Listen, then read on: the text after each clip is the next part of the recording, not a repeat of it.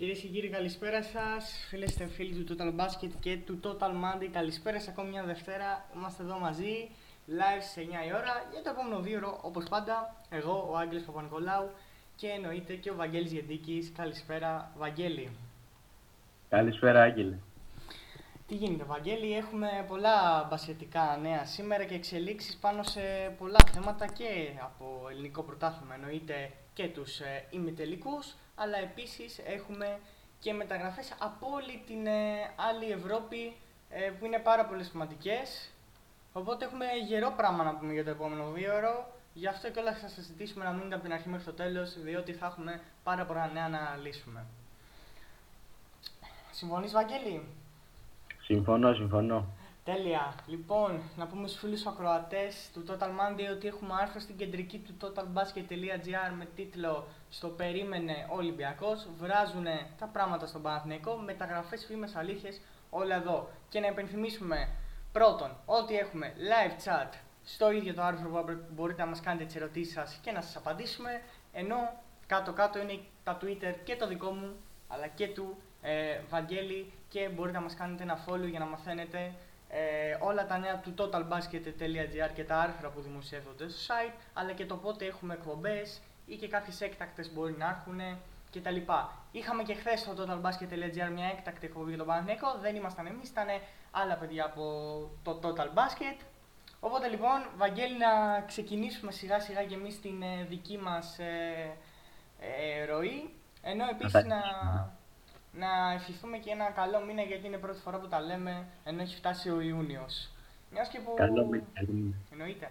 Μιας και που είπα τώρα τη λέξη Ιούνιος, Βαγγέλη, καλοκαίρι μπήκε, οι μεταγραφές είναι πάρα πολύ καυτές, οι φήμες οργιάζουν, μπορούμε να πούμε, και πλέον φτάνουμε και στην τελική κόψη του πρωταθλήματος, όπου βλέπουμε τον Ολυμπιακό να περιμένει, όπως έχουμε γράψει και στον τίτλο του άρθρου σήμερα, ή τον Παναθηναϊκό ή την Λάρισα σε ένα παιχνίδι που θα ξέρουμε ποιος θα είναι στον τελικό την Τετάρτη.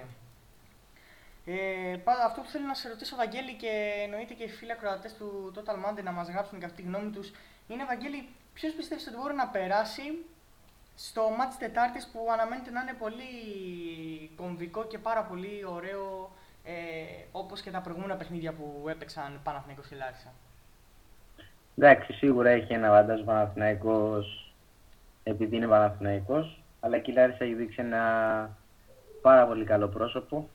Έχει παίξει πάρα πολύ καλά σε όλα τα παιχνίδια, αν εξαιρέσεις το τρίτο, που δεν ήταν πολύ καλή. Εντάξει, πίστευω πως ο Παναθηναϊκός, δεν ξέρω αν γίνει τώρα κάτι. Πάντως, άλλο.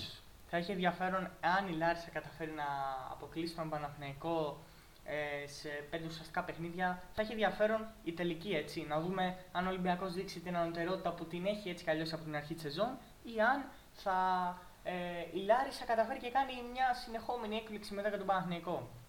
Θα έχει πολύ ενδιαφέρον. Εδώ θα είμαστε, θα τα δούμε και θα τα αναλύσουμε όλα.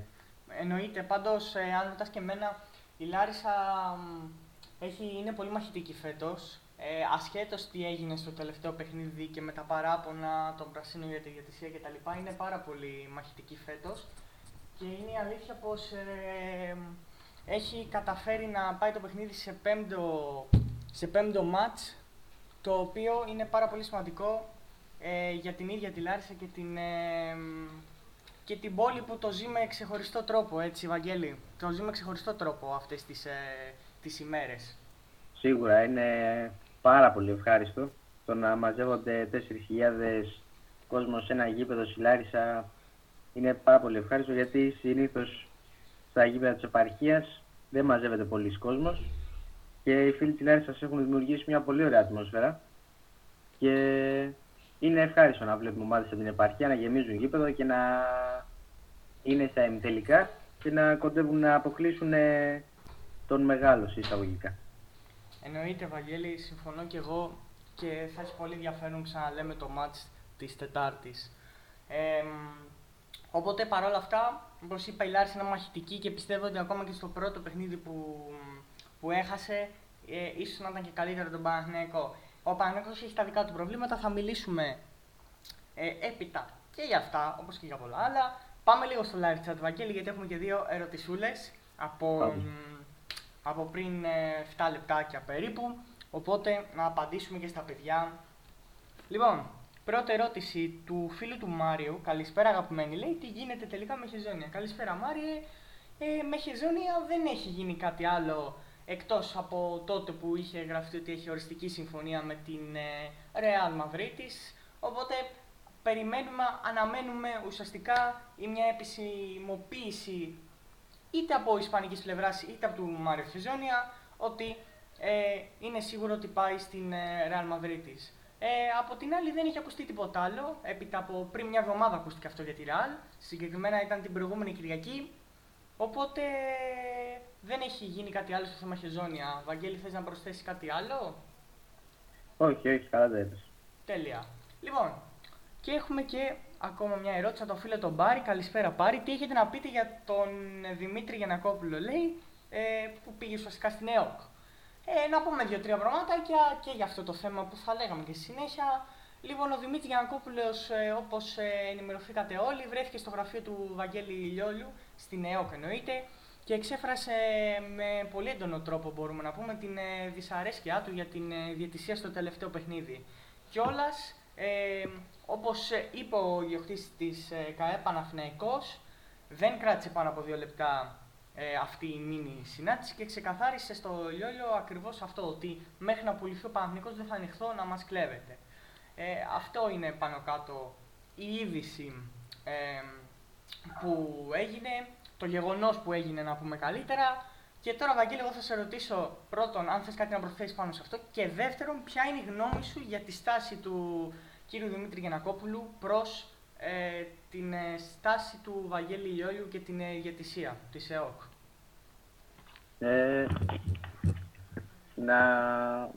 Να αρχίσουμε για τη ηγετησία στους αγώνες. Mm-hmm.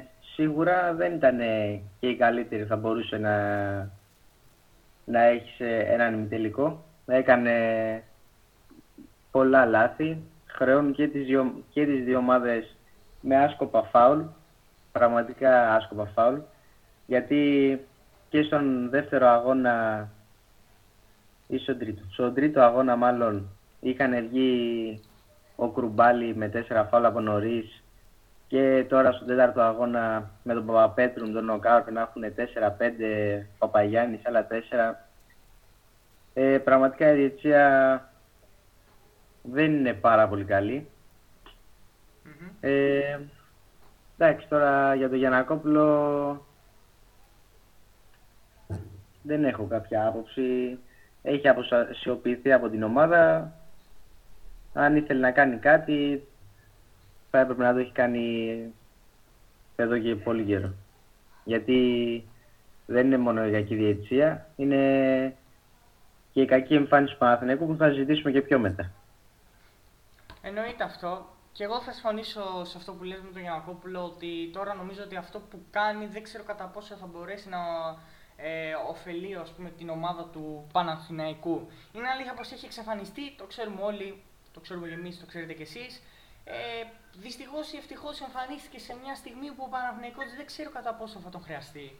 Και το εννοώ αυτό γιατί το να κάνεις παράπονα για τη διαιτησία, ενώ είσαι ο Παναθηναϊκός και δεν μπορεί να νικήσει τη Λάρισα, τη μαχητική Λάρισα, να ξαναπούμε, εννοείται, έτσι, δεν νομίζω ότι είναι το πιο κατάλληλο εντός εισαγωγικών μέσο για να ρίξει την ευθύνη. Γιατί εμένα που μου βγάζει αυτό το πράγμα που έκανε ο Δημήτρης Γιαννακόπουλος, είναι ότι πάει να ρίξει την ευθύνη στη διαιτησία σε περίπτωση στραβοπατήματος είτε την Τετάρτη, αλλά ακόμα να το πάω και πιο παραπέρα, αν ο Παναθηναϊκός πάει στους τελικούς και, ας πούμε, έχουμε τη λεγόμενη σκούπα από τον Ολυμπιακό να ρίξει την ευθύνη στη διαιτησία. Δεν νομίζω πως είναι σωστό. Μπορεί να παίξει ρόλο, εννοείται, και η διαιτησία, όπως και στον τελευταίο αγώνα δεν ήταν η δυνατή καλύτερη διαιτησία που θα μπορούσαμε να δούμε. Αλλά πιστεύω ότι όταν είσαι Παναθηναϊκός, δεν νομίζω ότι και 2-3 λαθάκια να γίνει κατά σου. Όταν παίζεις απέναντι στη Λάρισα, νομίζω ότι πρέπει να καθαρίσει το παιχνίδι. Παρ' όλα αυτά, ήταν κομβικές οι απουσίες σίγουρα και του Παπαγιάννη και του Παπαπέτρου στο τέλος. Αυτό πρέπει να το πούμε.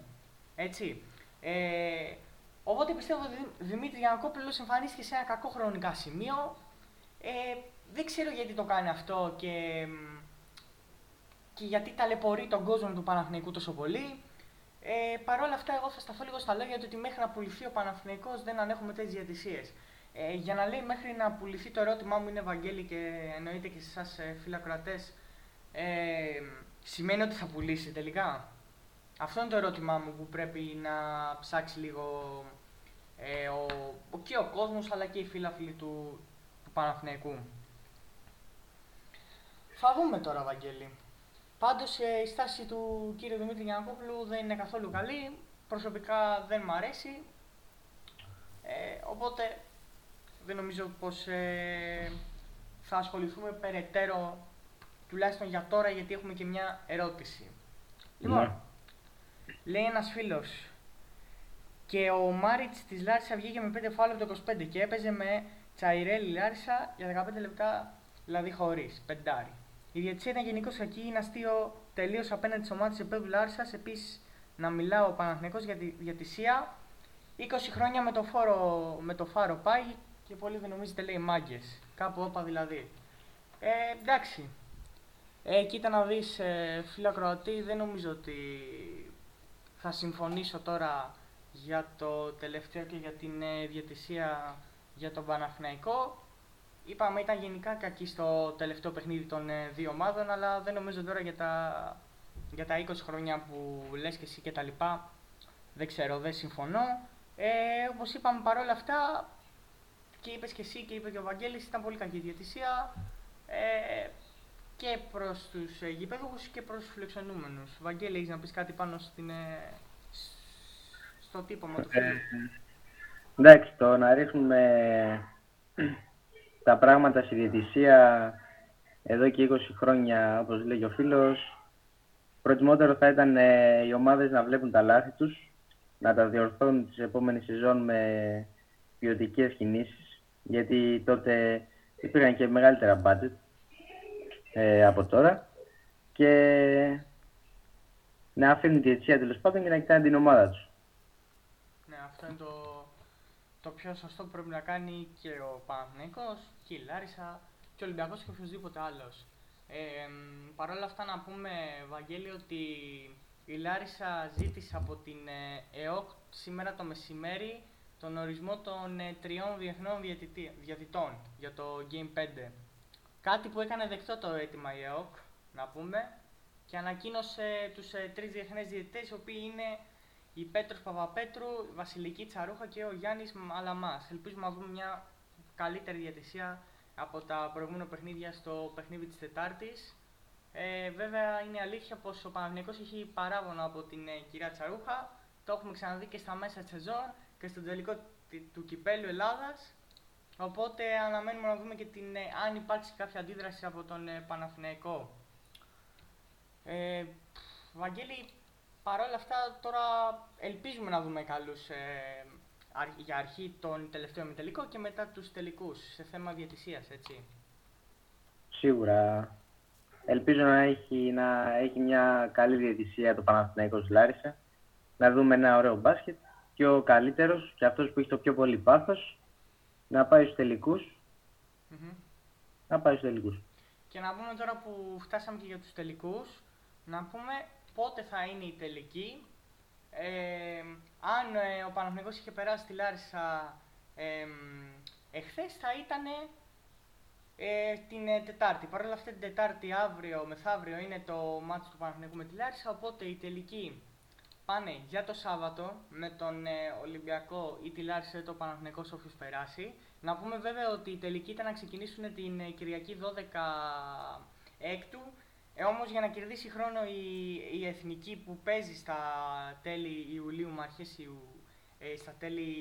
με αρχές Ιουλίου, το μάτς θα γίνει μία μέρα νωρίτερα το Σάββατο, στο ΣΕΦ, εννοείται, που ο Ολυμπιακός έχει το πλεονέκτημα έδρας. Από εκεί και πέρα, λοιπόν, οι πιθανότερες ημερομηνίες για το δεύτερο και το τρίτο μάτς είναι η Τρίτη 14 Έκτου και έπειτα η Παρασκευή 17 Έκτου. Πάντως, θα μάθουμε και οριστικά το πρόγραμμα, είτε αν πάει και σειρά σε τέταρτο και πέμπτο παιχνίδι. Και για να πούμε και για αυτό που λέγαμε για την Εθνική, στις 30 Ιουνίου η Εθνική μας υποδέχεται τη Μεγάλη Βρετανία και στις 3 Ιουλίου αντιμετωπίζει τη Λευκορωσία εκτός έδρας, πάντα για το παγκόσμιο κύπελλο, προκριματικά. Λοιπόν, συνεχίζουμε λίγο με τις ερωτήσεις. Ο φίλος ο Πάρης ρωτάει, λέτε να αλλάξει κάτι στον Παναθηναϊκό τώρα. Τώρα όχι, δύσκολα, νομίζω δεν υπάρχει περίπτωση. Να τελειώσει η σεζόν πρώτα όπως και τελειώσει, είτε με το πρωτάθλημα, είτε χωρίς να φτάσει στους τελικούς, είτε να μην πάρει το πρωτάθλημα απέναντι στον Ολυμπιακό. Και έπειτα θα δούμε τι μπορεί να αλλάξει, που κατά πάσα πιθανότητα σίγουρα κάτι θα αλλάξει στον Παναθηναϊκό. Να θυμίσουμε, ήδη έχει την προσθήκη του Πάρης Λι. Και σιγά σιγά θα φτιάχνετε και το ρόστερ για τον χρόνο. Έχουν ακουστεί πολλά ονόματα. Περιμένουμε να τελειώσει η σεζόν και να δούμε. Ο Αγγέλη, έχεις κάτι να προσθέσεις πάνω σε αυτό? Συμφωνώ. Δεν νομίζω να αλλάξει κάτι τώρα. Μετά τους τελικούς. Εννοείται. Λοιπόν, φίλος ο Κώστας ρωτάει, καταρχάς καλησπέρα. Λέει τι γίνεται με τις μεταγραφές, με τι παίκτες μιλάει ο Παναθηναϊκός και ποιοι θα φύγουν από τον τωρινό ρόστερ. Η χρονιά έχει χαθεί, δεν αξίζει να ασχολούμαστε με τους τελικούς. Αν περάσει τη Λάρισα, εύκολη σκούπα 3-0. Να ξεκινήσω λίγο από το τελευταίο, Βαγγέλη. Ναι. Σίγουρα το να λέμε ότι ο Ολυμπιακός θα έχει εύκολο έργο απέναντι στον Παναθηναϊκό, ασχέτως αν δεν είναι σε καλή χρονικά αγωνιστική περίοδο, δεν νομίζω ότι είναι σωστό. Ποτέ δεν γίνεται να ξεγράψεις ούτε τον έναν ούτε τον άλλον. Σίγουρα θα δούμε μαχητικούς τελικούς. Παρ' όλα αυτά, τώρα να δούμε και με τις μεταγραφές, όπως είπα και πριν. Τον Πάρης Λι έχει οριστική συμφωνία, έτσι ο Παναθηναϊκός με τον Πάρης Λι. Από εκεί και πέρα θα δούμε με τι παίκτες μιλάει ο Παναθηναϊκός. Ό,τι έχει βγει προς τα έξω το έχουμε αναφέρει και στο totalbasket.gr, το έχουμε αναφέρει και σε προηγούμενες εκπομπές. Έχει έρθει και ο Παναγιώτης ο Καλατζάκης που μιλάει ο Παναθηναϊκός και έχει οριστική συμφωνία, έτσι αναγράφεται. Τώρα θα δούμε τι θα γίνει. Από εκεί και πέρα έχει ακουστεί κάτι φήμες, δεν ισχύει τίποτα. Φήμες για τον Γιώργο, τον αδερφό του Παναγιώτη κτλ. Οπότε ακόμα περιμένουμε να δούμε. Από εκεί και πέρα, για να πει και ο Βαγγέλης, ποιοι παίχτες θα φύγουν από το τωρινό ρόστερ, σίγουρα θα φύγουν πολλοί, χωρίς να γνωρίζουμε κάποιο συγκεκριμένο όνομα. Μπορεί παράδειγμα χάρη ο Κάρου Γουάιτ, που ίσως να είναι και με το ένα πόδι στην πόρτα της εξόδου λόγω και του μεγάλου κασέ που παίρνει. Όπως και ο Έβανς, να κάνουν κάτι τελικούς με τον Ολυμπιακό, αν περάσει ο Παναθηναϊκός, τελικούς θαύματα εντός εισαγωγικών. Και να πάρει την απόφαση ο Αργύρης Πεδουλάκης με συνεννόηση τον Γιώργο Βόβορα και τον Σερέλη κτλ. Να μείνουν και του χρόνου. Θα δούμε τώρα. Παρ' όλα αυτά, εμένα αυτή είναι η άποψή μου και για τους τελικούς και για τα λοιπά. Βαγγέλη, πες μας ένα-ένα τα ερωτήματα να απαντήσεις και εσύ στο φίλο τον Κώστα. Ωραία, θα αρχίσω από το τέλος, για τη σκούπα που λέει ο φίλος. Σίγουρα με την εικόνα που δείχνει τώρα ο Παναθηναϊκός, αν περάσει, το πιο πιθανό αποτέλεσμα και με βάση το μπάσκετ που παίζει, γιατί δεν είναι μπάσκετ αυτό που παίζει, σωστά βρήκε το αποτέλεσμα, νομίζω έτσι θα είναι. Αλλά υπάρχει και ένα αλλά, ότι και στην πρώτη αγωνιστική, στο πρώτο ντέρμπι που δώσανε Ολυμπιακός και Παναθηναϊκός μέσα στο ΣΕΦ, είχε νικήσει ο Παναθηναϊκός. Οπότε στα ντέρμπι δεν μπορείς να κρίνεις τώρα το ποιος θα νικήσει. Είναι λίγο περίεργο, γιατί είναι ντέρμπι, Παναθηναϊκός Ολυμπιακός, είναι τα καλύτερα ντέρμπι της Ευρώπης και θα είναι πολύ ενδιαφέρον. Τώρα για το τι παίκτες ασχολούμαστε, τα είπε και ο Άγγελος, και το ποιοι παίκτες θα φύγουν, πιστεύω ποιοι παίκτες θα μείνουν είναι το ερώτημα. Στο μυαλό μου το πολύ δύο να μείνουν. Εγώ παρόλα αυτά για το τι παίκτες θα μείνουν, η προσωπική μου άποψη είναι ότι πρέπει να μείνουν τουλάχιστον τρεις παίκτες και ένας να είναι ερωτηματικό. Και αυτός που πρέπει να είναι ερωτηματικό είναι ο Νέμαν Έντοβιτς, που νομίζω έχουμε να κάνουμε μια ολόκληρη συζήτηση εδώ, Βαγγέλη. Και για τους άσχημους ημιτελικούς που κάνει με τη Λάρισα, δεν είναι μόνο το τελευταίο παιχνίδι. Γενικά κάνει, δεν έχει επιστρέψει. Είναι ντεφορμέ, αλλά και για ό,τι έγινε μεταξύ ενός οπαδού στον λογαριασμό του Twitter. Και δεν είναι μόνο αυτό. Είναι ότι, ενώ είχε προπονήσει και αυτά, θυμάσαι που το ζητάγαμε και εδώ πέρα, Ο Νέντοβιτς είχε πάρει άδεια και έκανε διακοπές. Δηλαδή η νοοτροπία του είναι λες και έχει κάνει τον Παναθηναϊκό σπίτι του και αυτό το ψάχνω και δεν παίζω και δεν φεύγω. Το είχαμε πει και... Αυτό θα πρέπει να αλλάξει και θα πρέπει να αποχωρήσει, γιατί φαίνεται ότι ο Σέρβος θα έχει κάνει όπως θέλει εδώ πέρα και αυτό δεν είναι όλο για ένα σύλλογο σαν τον Παναθηναϊκό. Και γενικά για όλους τους σύλλογους να έχουν δίκιους παίκτες οι οποίοι κάνουν την ομάδα τσιφλή και κάνουν ό,τι θέλουν. Εκμεταλλεύεται πράγματα.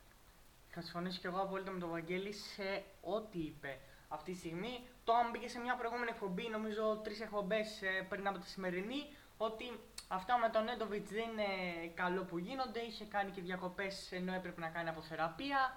Ήταν κακό αυτό που έγινε. Και πάμε τώρα να φτάσουμε στο σήμερα ουσιαστικά που. Που το παιχνίδι με τη Λάρισα είναι πολύ άσχημα για τον Νέμαν Έντοβιτς και στο τρίποντο και στο δίποντο και στις προσπάθειες γενικά που παίρνει. Έχει χάσει το μυαλό του και από κάποιες αποφάσεις βγαίνει και εκτός εαυτού. Και ήρθε σήμερα κάτι που έκανε πολλούς και φίλαθλους του Παναθηναϊκού και γενικά εκεί που εκτιμούσαν τον Έντοβιτς να πέσει λίγο στα μάτια τους. Το περιστατικό που έγινε το έχουμε γράψει και στο totalbasket.gr. Είναι ότι μετά την ήττα του Παναθηναϊκού από τη Λάρισα στο Game 4, ο Νέμαν Έντοβιτς απάντησε απαράδεκτα σε έναν οπαδό στο Twitter. Έχασε την ψυχραιμία του και λίγες ώρες μετά απενεργοποίησε τον λογαριασμό του. Είναι απαράδεκτη η στάση του Έντοβιτς, πολύ απαράδεκτη η στάση του Έντοβιτς. Δεν νομίζω πως αξίζει να αγωνίζεται με το τριφύλλι στο στήθος και ο λόγος είναι γιατί ο Παναθηναϊκός δεν είχε ποτέ τέτοιους παίκτες. Που αυτό που με τέτοιες κινήσεις που έκανε ο Νέντοβιτς δεν είχε ποτέ. Είναι πολύ απαράδεκτη η συμπεριφορά. Δεν έγινε κάτι μεταξύ ενός παίκτη, ένας τσακωμός στον αγωνιστικό χώρο που το λες και λογικό, ένταση το ένα και το άλλο. Έγινε κάτι τώρα σε ένα social media που ουσιαστικά κιόλας και τους μπασκεμπολίστες και τους υπόλοιπους αθλητές δεν πρέπει να τους επηρεάζει τόσο πολύ. Και έπειτα από αυτό είπε μια παράδεκτη λέξη, μια παράδεκτη πρόταση να το πω καλύτερα και κατέβασε προς τον νέο το λογαριασμό του. Για μένα θα έπρεπε ήδη ο Παναθηναϊκός να τον είχε τιμωρήσει. Δεν είναι νομίζω κατάσταση αυτή για τον Παναθηναϊκό και τον Έντοβιτς, αλλά από την άλλη πώς να τιμωρήσει κάποιος έναν παίχτη όταν δεν υπάρχει διοίκηση και είναι ανύπαρκτη. Δεν ξέρω αν συμφωνείς Βαγγέλη με το τελευταίο. Συμφωνώ απόλυτα. Αλλά έτσι είναι τα πράγματα. Οπότε για τον Έντοβιτς, αυτή είναι η γνώμη που έχουμε και εγώ και ο Βαγγέλης. Δεν νομίζω πως πρέπει να συνεχίσει στον Παναθηναϊκό του χρόνου. Οπότε να περάσουμε και στα υπόλοιπα ερωτήματα που έχουμε. Λοιπόν, ρωτάει ο φίλος ο Πάρης, ο Ολυμπιακός έχει το πάνω χέρι, τι πιστεύετε? Εννοείται. Εγώ θα το πω ξεκάθαρα, έχοντας παρακολουθήσει πολλά παιχνίδια για τον Παναθηναϊκό και του Ολυμπιακού και γενικά φαίνεται και από την εικόνα των δύο ομάδων. Ο Ολυμπιακός είχε το πάνω χέρι από την αρχή της σεζόν, ακόμα και όταν ο Παναθηναϊκός πήρε το διπλό μέσω σεφ. Δεν νομίζω ότι ο Παναθηναϊκός πήρε κάποιο πάνω χέρι. Φαινόταν και από την αγωνιστική κατάσταση. Πιστεύω ότι ναι, έχει το πάνω χέρι ο Ολυμπιακός και είναι στο δικό του χέρι ουσιαστικά, αν εκμεταλλευτεί και το απόλυτο πλεονέκτημα που είχε από την αρχή, να εκμεταλλευτεί την έδρα του και να καταφέρει να πάρει και το πρωτάθλημα. Ξαναλέω, δεν θα είναι εύκολο ένα 3-0 όπως υπόθηκε πριν, αλλά θα είναι, αν ο Ολυμπιακός παίξει τον μπάσκετ που τον έχουμε δει όλη τη σεζόν, θα είναι ουσιαστικά εύκολη τελική προς το ποιος θα το πάρει. Τώρα, αν τα μάτς κρυφθούν στις λεπτομέρειες, αν χάσει και ένα Ολυμπιακός, αν χάσει και δύο, εκεί μιλάμε αλλιώς. Βαγγέλη. Ξεκάθαρα ο Ολυμπιακός έχει το πάνω χέρι. Από ό,τι έχουμε δει αυτή τη χρονιά, ο Ολυμπιακός είναι κλάσης ανώτερος και στο ομαδικό, σαν ομάδες και σαν μονάδες οι παίκτες.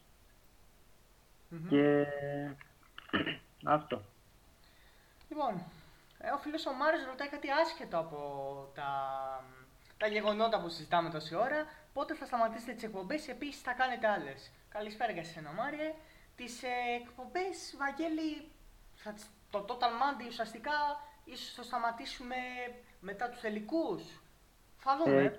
Εγώ σκεφτόμουν μετά τους τελικούς να κάνουμε κι άλλες 2-3 εκπομπές, όχι 3, άλλες δύο εκπομπές να δούμε τα μαδιαγραφικά και μετά να ξεκινήσουμε λίγο πιο νωρίς για να αναλύσουμε και τις ομάδες της EuroLeague απλά... και τα roster για αυτά. Ναι, αλλά θα το δούμε ανάλογα και υπάρχουν και άλλοι παράγοντες. Οπότε... Εννοείται. Επίσης να πούμε ότι μέσα στις επόμενες εβδομάδες θα ξεκινήσει μια νέα εκπομπή με τον πολύ αγαπημένο σας που ήρθε πρόσφατα στο totalbasket.gr, τον Μάκη. Σωστά, Βαγγέλη? Βέβαια. Λοιπόν, οπότε θα έχετε και άλλες εκπομπές εκτός από την Total Monday την καθιερωμένη από τον Ιανουάριο. Είπαμε για την Total Monday συγκεκριμένα, ίσως μετά τους τελικούς θα έχουμε το προσωρινό τέλος τουλάχιστον για το καλοκαίρι. Από εκεί και πέρα, έκτακτες εκπομπές και με εμένα τον Παπανικολάου Άγγελο και με τον Γεντίκη Βαγγέλη θα έχουμε. Θα είμαστε εδώ, ξαναλέμε, δεν θα χαθούμε εννοείται. Και όπως είπα και πριν, έχουμε live chat στο άρθρο του totalbasket.gr στην κεντρική, όσοι μας ακούτε από το player. Και κάτω-κάτω είναι γραμμένα και τα Twitter μας. Μας κάνετε ένα follow για να τα λέμε και από εκεί. Έχουμε πάντα ανοιχτά τα DM και να μαθαίνετε και πρώτοι πότε θα έχουμε και τις έκτακτες εκπομπές που θα ακολουθήσουν και το Total Monday αλλά και όλα τα νέα του totalbasket.gr. Λοιπόν, συνεχίζουμε. Λέει ο φίλος ο Κώστας, τελικά μήπως το άκα και οι τραμπουκισμοί του Γιαννακόπουλου για τη διαιτησία σήμερα είναι απλώς κοινή συνθεσμού για να μην εστιάσουμε πόσο χάλια πάει η ομάδα με τον καιρό? Νομίζω, φίλε Κώστα, το να μην εστιάσει στο πόσο χάλια πάει η ομάδα δεν μπορεί να το κάνει ένας φίλαφλος του Παναθηναϊκού, επειδή μιλάμε για τον Παναθηναϊκό, όπου δεν είναι, να το πω πολύ ευγενικά, όσο πιο ευγενικά μπορέσω να το πω, δεν είναι πρόβατο και μπορέσει να έχει μια ολοκληρωμένη γνώμη από όλους τους παράγοντες χρονιάς και όχι από μία, δύο ή τρεις κινήσεις του Δημήτρη Γιαννακόπουλου. Για μένα, έχεις απόλυτο δίκιο ότι είναι απλώς κινήσεις ενθουσιασμού, όπως τότε που φύγανε Διαμαντίδης, Πρίχτης, Αλβέρτης κτλ. Και υπόθηκε τότε από τον συνεργάτη του Παύλα φίλο του, να το τονίσουμε αυτό, Τριαντόπουλο, ότι έδωσε 3 εκατομμύρια. Είχαμε κάνει και τότε μια έκτακτη εκπομπή, λέγαμε ότι ok, τα έδωσε και αυτά, αλλά νομίζω πιο πολύ κινήσεις ενθουσιασμού μας κάνει πλέον, γιατί από λόγια χόρτασε ο κόσμος του Παναθηναϊκού, χόρτασε. Και νομίζω ότι πλέον έχουν φτάσει σε ένα σημείο που να μην αντέχουν άλλο. Οπότε θα συμφωνήσω απόλυτα μαζί σου. Για τώρα την ώρα να ρωτήσουμε και τη γνώμη του Βαγγέλη πάνω σε αυτό το μήνυμα. Ναι, να απαντήσω κι εγώ.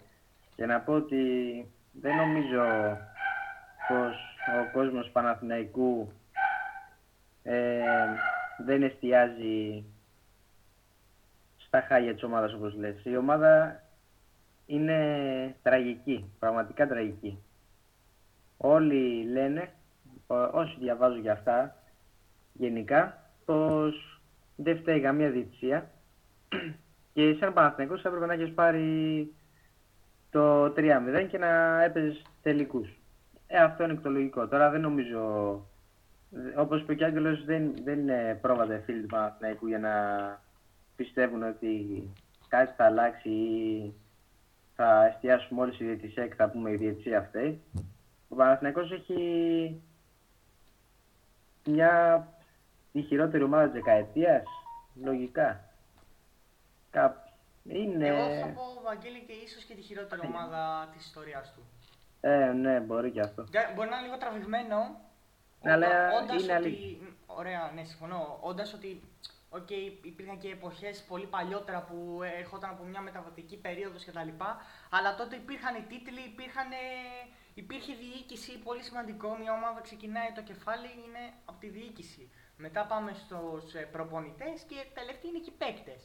Οπότε, ίσως να είναι λίγο τραβηγμένη η γνώμη μου, αλλά πιστεύω ότι ο Παναθηναϊκός έχει τη χειρότερη ομάδα της ιστορίας τους. Σίγουρα. Λοιπόν. Συνεχίζουμε, Βαγγέλη. Ο φίλος ο Κώστας λέει: είναι δυνατόν να κάνει αυτά ο Νέντοβιτς και αυτά που έκανε ο Βόβορας μετά το μάτς? Η ομάδα δεν βγάζει υγιές κλίμα και δεν θα την επιλέξει κανένας παίκτης και ας τα βρίσκουν στα οικονομικά. Κοίτα, να αρχίσω, φίλε Κώστα, το τελευταίο. Τώρα αυτό που λες, να την επιλέξει κανένας παίκτης, δεν μπορούμε να το πούμε αυτό, γιατί πρώτον, την έχει επιλέξει ήδη ο Πάρης Λι. Κάτι πολύ σημαντικό. Πάρης Λι είχε και άλλες προτάσεις. Είχαμε πει και σε προηγούμενες εκπομπές, προτιμάει τον Παναθηναϊκό και προτίμησε τον Παναθηναϊκό να υπογράψει αυτό το προσύμφωνο. Ουσιαστικά και θα γίνει και επισημοποίηση, ίσως και μετά τους τελικούς. Γιατί πρώτον, θα έχει σημαντικό ρόλο στην ομάδα του Παναθηναϊκού και δεύτερον, θα πάρει πολλά λεπτά στα πόδια του. Κάτι που το ήθελε και ο ίδιος ο παίκτης. Αλλιώς θα μπορούσε να τον βρίσκαμε και σε άλλη ομάδα, είτε άμα λίγο η Μονακό ανέβαζε την προσφορά του, γιατί να θυμίσουμε ότι τον πίεζε πάρα πολύ για να υπογράψει, είτε να το βλέπαμε να συνεχίσει στη Μονακό. Από εκεί και πέρα, για τον Έντοβιτς, θα είπαμε και πριν, θα συμφωνήσουμε, ήταν μια άσχημα αντίδραση και αυτό που έγινε στο Twitter, αλλά και γενικά η τελική που κάνει. Νομίζω ότι του χρόνου για μένα προσωπικά δεν θα πρέπει να είναι στην ομάδα του Παναθηναϊκού. Ο Παναθηναϊκός με λιγότερα λεφτά ή ακόμα και με τα ίδια μπορεί να βρει κάποιον παίχτη ο οποίος πρώτον να είναι υγιής, να μην έχει τόσους τραυματισμούς και δεύτερον να μην χαλάει την εικόνα του εκτός γηπέδου που ο Νέντο την έχει χαλάσει και εντός. Όσο για τον Βόβορα, εντάξει, δεν θα τον δικαιολογήσω ούτε εκείνον, απλά είναι λίγο λογικό η αντίδρασή του μετά από ένα μάτσο επεισοδιακό από την αρχή μέχρι το τέλος. Του είχαν αποβληθεί και δύο παίκτες, Παπαπέτρου και Παπαγιάννης. Ήταν και σε άσχημη μέρα ο Παναθηναϊκός. Τον Γιώργο Βόβορα δεν θα τον δικαιολογήσω, απλά ίσως η αντίδρασή του δεν θα έπρεπε να είναι αυτή που ήτανε, αλλά δεν ήτανε και η χειρότερη. Έχουμε δει νομίζω και χειρότερες, ειδικά στα ελληνικά γήπεδα. Δεν τον δικαιολογώ όμως για να μην παρεξηγηθούμε. Βαγγέλη, πες μας κι εσύ. Αρχίσω από το τέλος με τα οικονομικά. Όπως είπες και εσύ, ο Παναθηναϊκός υπογράφει στο Ντολί, προσύμφωνο. Δεν νομίζω πως θα σταθεί εμπόδιο σε έναν παίχτη το κομμάτι τι έγινε πέρσι. Νομίζω είναι πολύ τυχεροί τέτοιοι παίκτες όπως ο Λι που βρίσκουν συμβόλαιο στον Παναθηναϊκό και θα έχουν μεγάλο ρόλο. Γιατί αν υπήρχαν άλλες συνθήκες, οι κανονικές συνθήκες βασικά του Παναθηναϊκού, δεν θα το συζητούσαμε καν. Τώρα για τον Βόβορα, εντάξει, δεν είχε μια αντίδραση πολύ πρωτόγνωρα, εγώ δεν έχω ξαναδεί έτσι. Και εντάξει, ο Βόβορας δεν μπορεί, δεν είναι προπονητής για τον Παναθηναϊκό. Το είπαμε και στην αρχή, το λέμε και τώρα. Ναι. Αυτά. Λοιπόν, συνεχίζουμε λίγο τις ερωτήσεις. Ο φίλος ο Κώστας ρωτάει, στην ομάδα πρέπει να μείνουν μόνο ο Μίκο Παπαγιάννης, Παπαπέτρου, Νεμάνια, Χουγκάς, Ματζούκας. Ό,τι και να γίνει, όσο και κακούς εμιτελικούς να κάνει τα τελευταία 2 χρόνια, έχει προσφέρει πάρα πολύ. Απλά έχει χαλάσει το μυαλό του από την απαράδεκτη εικόνα της ομάδας. Φίλε Κώστα, είσαι διαφορετικός από το προηγούμενο, έτσι. Ναι. Ήθελα να το τσεκάρω γιατί είχε διαφορετική γνώμη ο Κώστας με τον άλλον και λέω πώς γίνεται αυτό μέσα σε λίγα λεπτά. Λοιπόν, να αρχίσω λίγο για τον Έντοβιτς. Το είπαμε και πριν. Εγώ πιστεύω ότι η εικόνα του δεν έχει χαλάσει την απαράδεκτη εικόνα της ομάδας, η συμπεριφορά του. Εγώ πιστεύω κατά κύριο λόγο ο Νέντοβιτς, καλός ή κακός, οι φίλοι του Παναθηναϊκού τον αποθεώνουν ακόμα και ένα τρίποντο να κάνει και ας έχει κάνει 10 λάθη, 10 σοβαρά λάθη μιλάμε τώρα, που το κάθε λάθος μετράει στον μπάσκετ και ειδικά φέτος με μια ομάδα σαν του Παναθηναϊκού. Πιστεύω ότι έχει καθίσει εντός εισαγωγικών σε αυτή την καρέκλα, το ότι με αποθεώνουν ό,τι και να γίνει, και γι' αυτό το λόγο βγάζει και αυτή τη συμπεριφορά, είτε έξω από το παρκέ είτε μέσα στο παρκέ. Κάνει κακούς ημιτελικούς. Εγώ θα σου πω ότι εδώ και 3 μήνες δεν έχει παίξει ο Νεμάνι Έντοβιτς μπάσκετ, είτε γιατί είναι τραυματίας, είτε γιατί έχει COVID, είτε γιατί δεν παίζει όπως και τώρα. Δεν είναι σε καλή φόρμα. Ο Παναθηναϊκός μπορούσε να έχει ένα διάρρη που να ήταν στους περισσότερους αγώνες σε μια καλύτερη φόρμα από ότι είναι ο Νεμάνι Έντοβιτς. Για μένα δεν πρέπει να μείνει. Όσον αφορά τους Μέικον, Παπαγιάννη και Παπαπέτρου, για αυτούς έλεγα και εγώ τους 3 ότι είναι οι 3 που θα πρέπει να μείνουν και ο 1/4 είναι ο Νεμάνια με ερωτηματικό. Για τον Χουγκάς και τον Ματζούκα δεν τους βάζω στο δικό μου μπλοκάκι εντός εισαγωγικών, να το πω έτσι, γιατί εννοείται όλοι οι μικροί να μείνουν. Και ο Σαμοντούροφ που θα έρθει εννοείται, για μένα δεν πρέπει καν να δοθεί δανεικός, να πάρει ευκαιρίες από τώρα το παιδί και στο κάτω-κάτω, αν δεν τις πάρει τώρα, πότε να τις πάρει. Βαγγέλη, πες μας και εσύ την άποψή σου. Ναι. Λοιπόν, για το Νομάνια τα έχω ξαναπεί. Έχει κάτι, όπως είπε και ο Άγγελος, η καρέκλα και, και έχει χαλάσει πάρα πολύ την εμφάνισή του και εντός του γηπέδου και εκτός.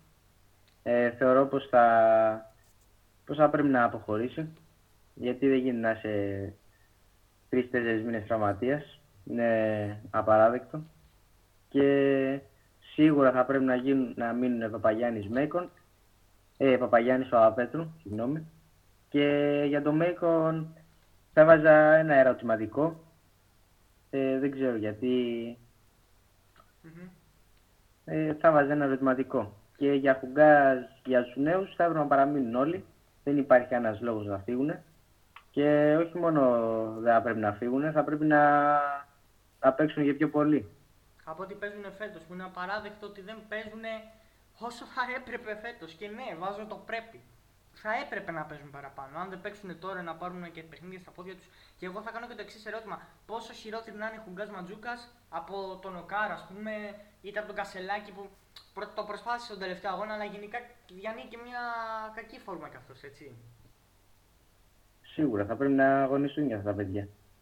Άμα είναι να μην αγωνιστούν, να το πούνε στην αρχή τα παιδιά και να πάνε δανεικοί. Δεν υπάρχει τώρα κάποιος λόγος. Ναι, με παραστάσεις, αλλά για το να παίζεις 1-2 λεπτά σε αγώνα EuroLeague και 1 και 2 λεπτά στην Basket League, δεν νομίζω πως τα νέα παιδιά θα τα βοηθήσει πολύ. Και εννοείται, Βαγγελή, και εκτός από αυτό, τον Χουγκάς τον πήρε ο Παναθηναϊκός στα μέσα της σεζόν. 1000 φορές να έμεινε στον Ιωνικό που έπαιζε 30 και 35 λεπτά και έπαιρνε χρόνος συμμετοχής στα πόδια του και παιχνίδια, παρά να έρθει στον Παναθηναϊκό για να παίζει 2 λεπτά με το ζόρι. Νομίζω ότι αυτή η κίνηση που μας έδειξε τότε με Χουγκάς, λέγαν όλοι, και εμείς το λέγαμε εννοείται, θα παίζει, θα κάνει το ένα το άλλο.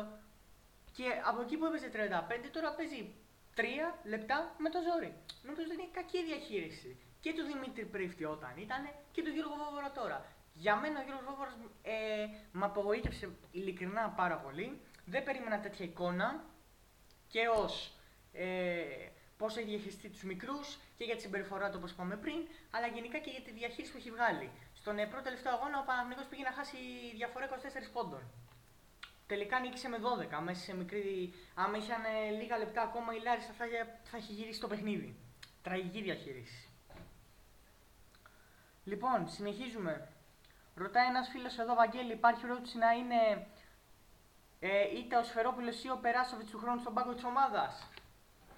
Να ξεκαθαρίσουμε ότι ακόμα για τον προπονητή δεν έχει ακουστικά άλλο όνομα εκτός από του Γιώργου Βόβορα ότι μπορεί να παραμείνει, είτε του Σερέλη ότι θα πάει εκείνος. Παρ' όλα αυτά, ο Αργύρης Πεδουλάκης φαίνεται ότι εμπιστεύεται για μέχρι τώρα τον Γιώργο Βόβορα. Από εκεί και πέρα θα δούμε τι θα γίνει. Τώρα, για τον Περάσοβιτς δεν έχει ακουστεί τίποτα.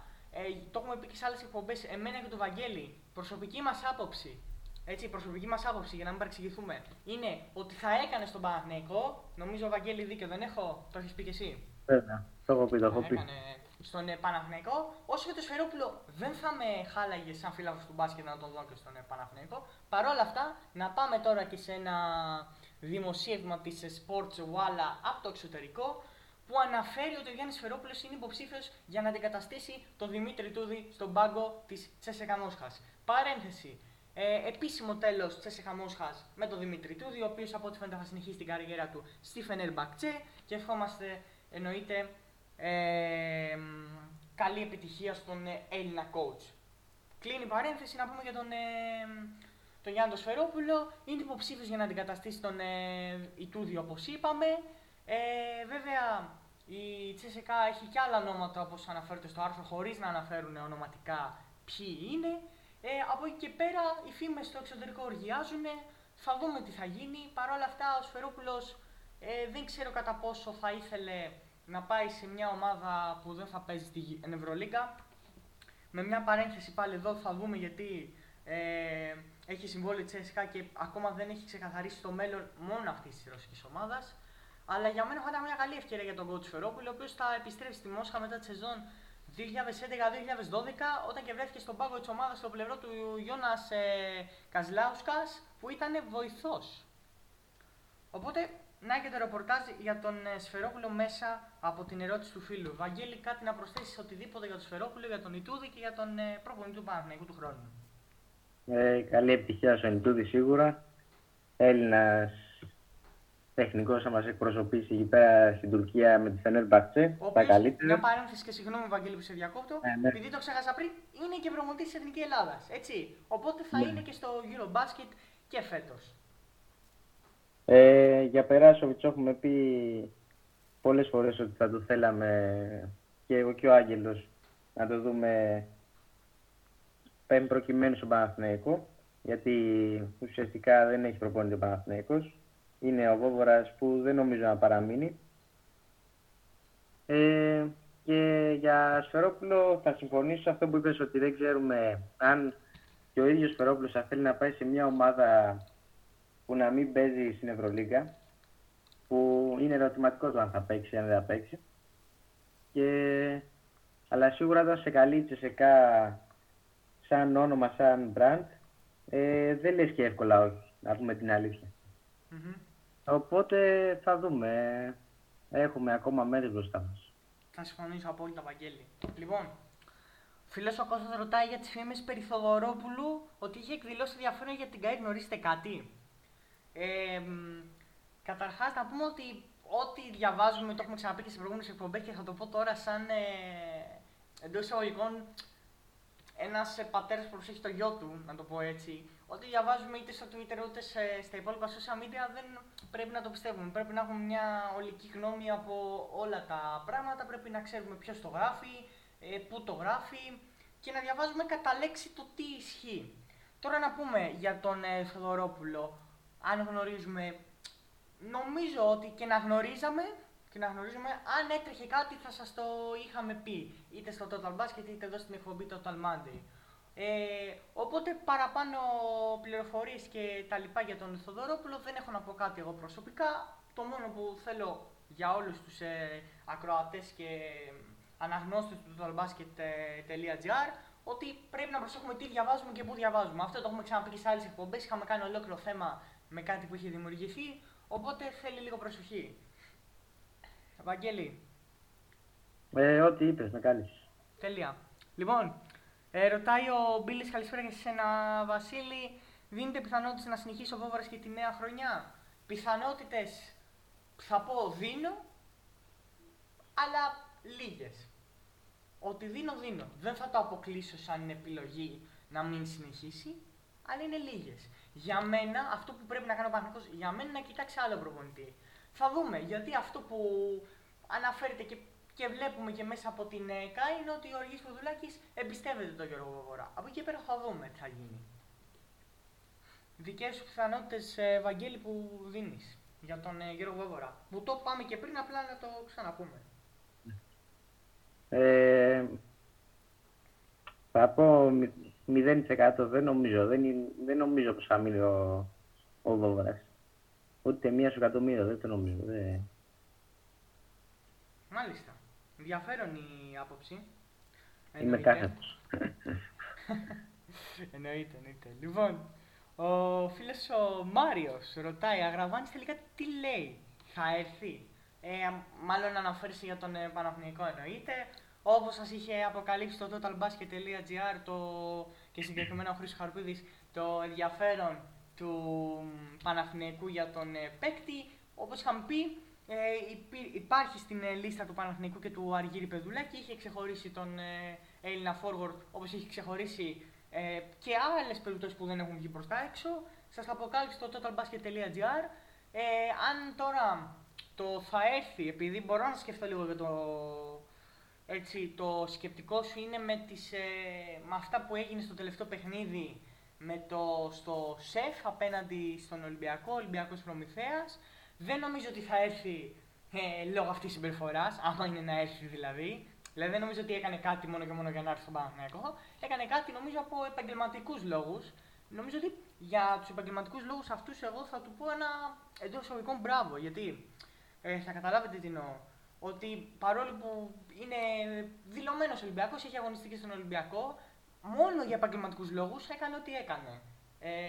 και ότι πανηγύρισε λίγο πιο έξαλα και τα λοιπά που είχαμε στα social media και αυτά.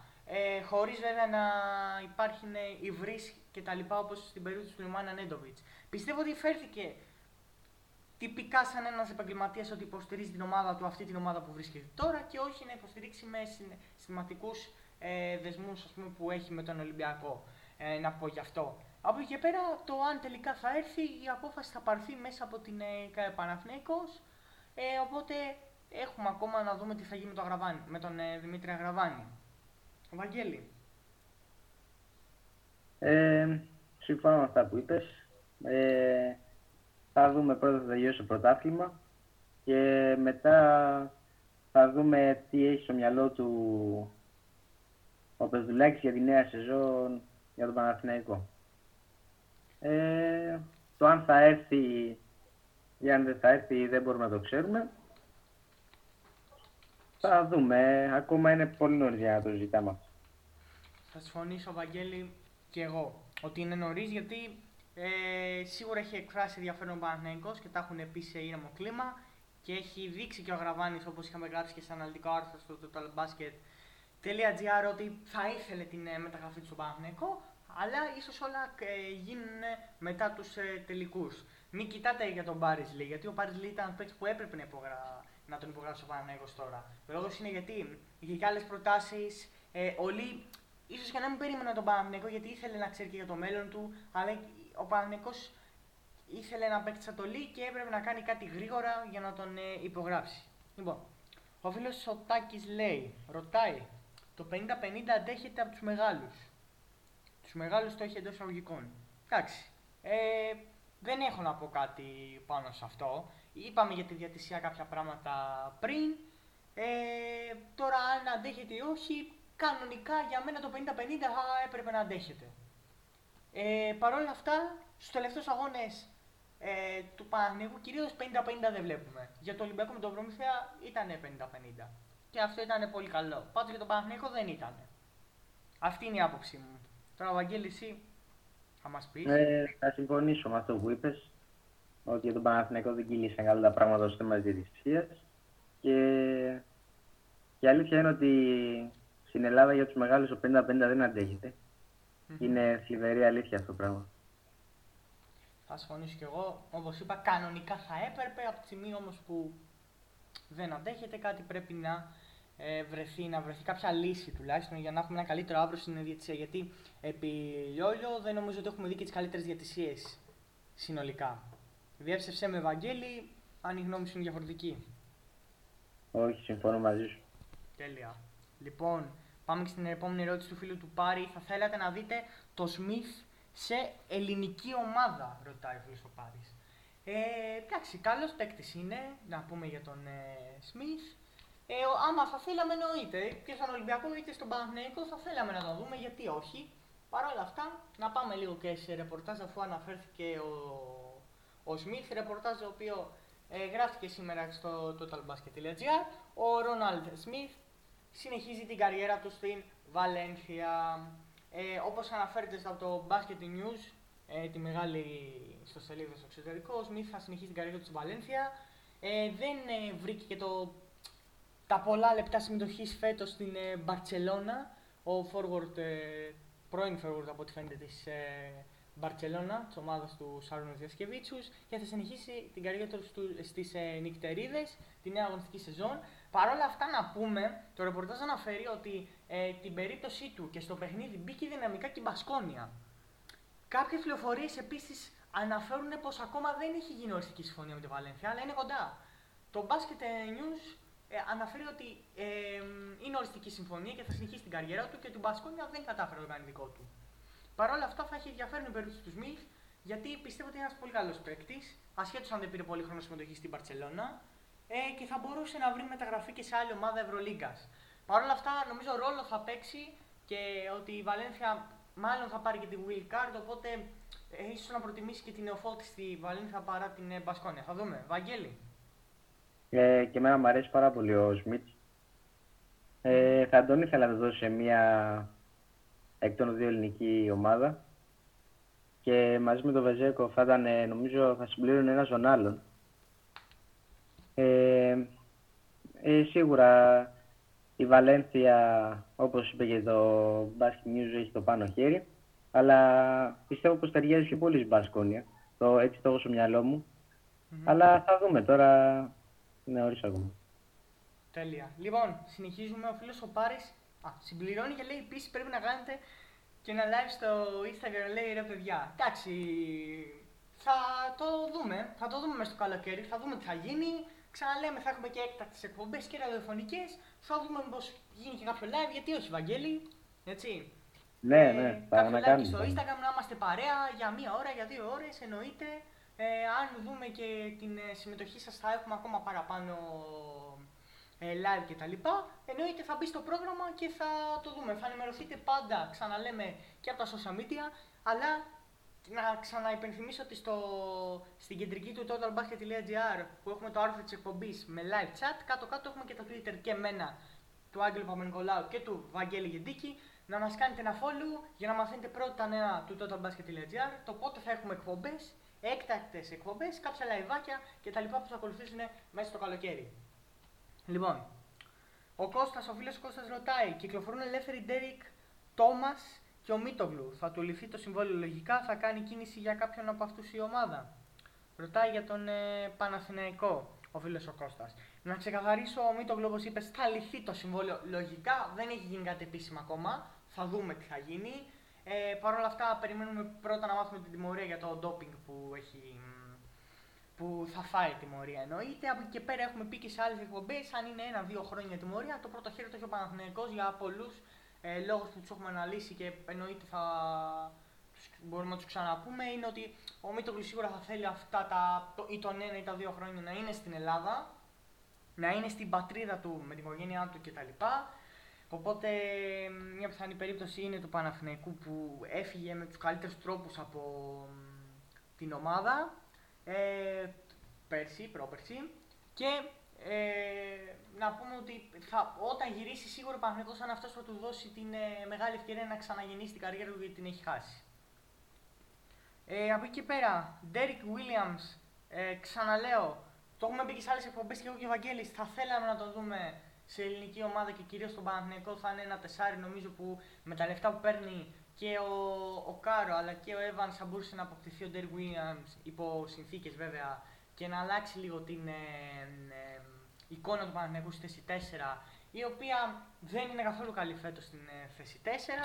Από εκεί και πέρα, όσο για τον Ντεσόν Τόμας που και αυτός θα μείνει ελεύθερος από την Μπάγερ Μονάχου, δεν ξέρω, νομίζω δύσκολο ο Παναθηναϊκός θα κινηθεί για τον Τόμας, δεν το αποκλείουμε βέβαια, αλλά ίσως δύσκολα θα κινηθεί για να ξαναφέρει τον Ντεσόν Τόμας στην ομάδα.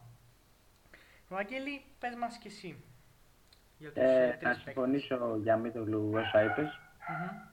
Για Derek Williams, μ' αρέσει σαν παίκτης πάρα πολύ. Θα τον ήθελα να το δώσω Παναθηναϊκό. Και για Τόμας δεν νομίζω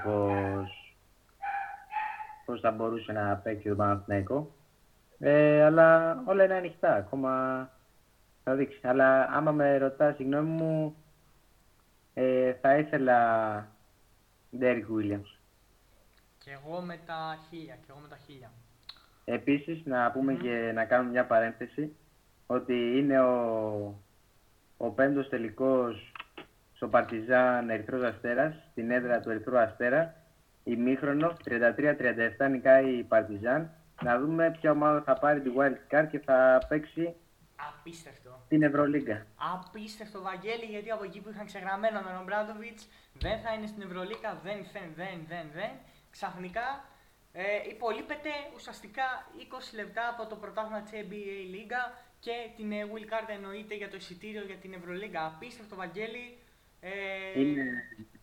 Είναι 33-37 και θα έχουμε live ενημέρωση, μιας που είμαστε εδώ. Εννοείται αυτό. Θα έχουμε live ενημέρωση μόλις έχει αρχίσει το δεύτερο ημίχρονο, Βαγγέλη. Όχι, μόλις ώρα πριν από το τίτλο. Ωραία, οπότε στο δεύτερο ημίχρονο θα έχουμε και live ενημέρωση να δούμε αν τελειώσει, και είμαστε ακόμα μαζί εδώ στο Total Monday, να δούμε ποια ομάδα θα πάρει την Wild Card για την επόμενη σεζόν στην Ευρωλίγκα. Εγώ θα ήθελα να δω, εννοείται, την την Παρτιζάν τον Μπράντοβιτς, έτσι. Εγώ θα ήθελα δηλαδή, με τα 1000. Ναι, να αλλάξουμε λίγο τον Ερυθρό Αστέρα. Ναι, εννοείται. Εκεί είναι ένας προπονητής που του αρμόζει να είναι στην Ευρωλίγα, γιατί δεν έχει και πολλά προπονητικά χρόνια ακόμα μπροστά του. Πόσα να έχει, 5, 7. Δεν ξέρω αν έχει και παραπάνω. Ήδη πέρσι ήταν χωρίς ομάδα από προσωπική του βέβαια επιλογή, όχι γιατί δεν είχε προτάσεις, εννοεί τον Μπράντοβιτς θα είχε προτάσεις. Αλλά ήταν προσωπική επιλογή του Ζέλικο.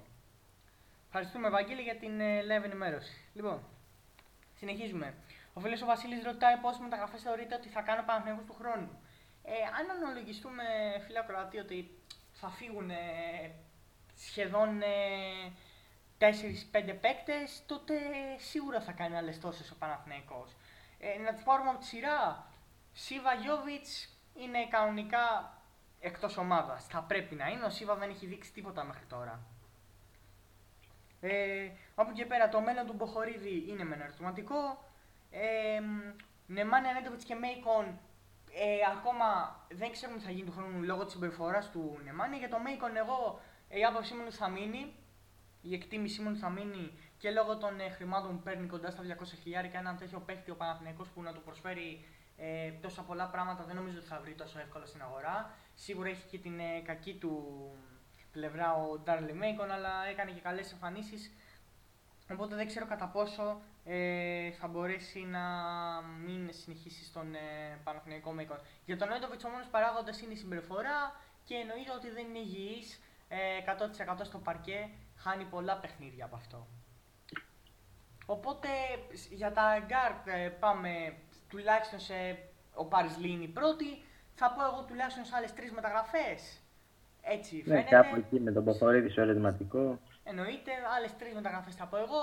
Θα αποκτηθεί και ένας άσος όπως είχαμε γράψει και στο totalbasket.gr. Έχουμε και κάτι ερωτήσεις πιο πάνω που έχω δει, θα τις απαντήσουμε όταν φτάσει και η σειρά. Οπότε πιστεύω 3 στα guard. Τώρα θα δούμε στα forward τι θα γίνει, αν αντικατασταθούν και ο Κάρο και ο Έβανς. Ο Έβανς είναι αυτός που κατά πάσα πιθανότητα θα γίνει, ο Κάρο είναι 50-50 ακόμα. Από εκεί πέρα στη θέση 3 ανάλογα αν θα αποχωρήσει κάποιος τότε θα αποκτηθεί κάποιος άλλος και στη θέση 5 σίγουρα θα αποκτήσει ένα backup του Παπαγιάννη γιατί και αυτός ο άνθρωπος δεν γίνεται να παίζει σχεδόν σε όλη τη σεζόν 35-38 λεπτά ακόμα και όταν υπήρχε ο Τζεχάιτ Φλόιντ. Βαγγέλη, κάτι να προσθέσεις, οτιδήποτε. Συμφωνώ μαζί σου. Ωραία τα ανέλησες. Να είσαι καλά, Βαγγέλη. Ο φίλος ο Μάριος λέει, Πεδουλάκης για προπονητής. Όχι, είναι ξεκάθαρο το όχι. Δεν νομίζω ότι θα υπάρχει θέμα Πεδουλάκη. Είναι πάρα πολύ δύσκολο. Πήγε στον Παναθηναϊκό, τον εμπιστεύτηκαν για ένα συγκεκριμένο πόστο που πόναγε ο Παναθηναϊκός. Γιατί να πούμε, είχε ο Παπάς τα τελευταία χρόνια. Δεν τα είχε υπολογίσει καλά τα πράγματα, δεν τα έκανε καλά τα πράγματα, για να μου πω κάτι χειρότερο. Οπότε ο Πεδουλάκης πιστεύω ότι θα παραμείνει εκεί, δεν υπάρχει κάποια περίπτωση να πάει σε προπονητής. Εκτός άμα γίνει τόσο μεγάλο απρόοπτο που να μην βρεις τον προπονητή, να έχουν φύγει όλοι και να πάει ο Πεδουλάκης. Αλλά το βλέπω απίθανο. Ναι, και εγώ η άποψη μου πως δεν νομίζω να γίνει. Και είμαι περίεργος να δω τις μεταγραφές που θα κάνει ο Πεδουλάκης και να δούμε πώς θα χτίσει την ομάδα. Είμαι περίεργος. Έχει ξεκινήσει καλά πάντως ο Αργύρης Πεδουλάκης, Βαγγέλη και φίλε ακροατές, με τον Πάρης Λι. Ναι, με Πάρης Λι έχει ξεκινήσει καλά. Θα δούμε γιατί ακούγονται μια χαρά ονόματα για τη θέση του Άσου, όπως είχαμε πει στο Total Basket από ομάδα που έπαιζε στο Final Four. Θα τα πούμε συνέχεια γιατί έχουμε και ερωτήματα. Ναι, θα έχει ενδιαφέρον πάρα πολύ το καλοκαίρι. Και θέλω να δω πώς θα ανταπεξέλθει ο Άτζ. Είμαι πολύ περίεργος. Το θέμα είναι να μην γίνουν τα ίδια λάθη που έγινε πέρσι, πρόπερσι κτλ. Γιατί γίνονται συνεχόμενα λάθη αυτά τα τελευταία 2-3 χρόνια, έτσι. Πάντως, με την απόκτηση του Λι, νομίζω πως ένα λάθος του Άσου που είναι εδώ και 2 χρόνια το πρόβλημα φαίνεται πως έχει λυθεί. Μισό λάθος θα πω, Βαγγέλη. Ναι. Γιατί το άλλο μισό θα είναι ο άσος που θα αποκτηθεί. Συνέχισε. Ναι, ακριβώς αυτό. Και να δούμε πώς θα βγει στο παρκέ. Γιατί και να έρθει ο Λι που είναι μια πολύ καλή μεταγραφή και άλλος ένας παίκτης που θα είναι ακόμα πιο καλός από τον Λι, και αν δεν βγει στο παρκέ, να είχαμε να λέγαμε, να είχαμε να πούμε. Συμφωνώ απόλυτα. Κρατήστε την έκφραση του Βαγγέλη Γεντίκη στο τέλος, είναι όλα τα λεφτά. Λοιπόν, συνεχίζουμε στις ερωτήσεις. Συμφωνώ και εγώ, είπαμε.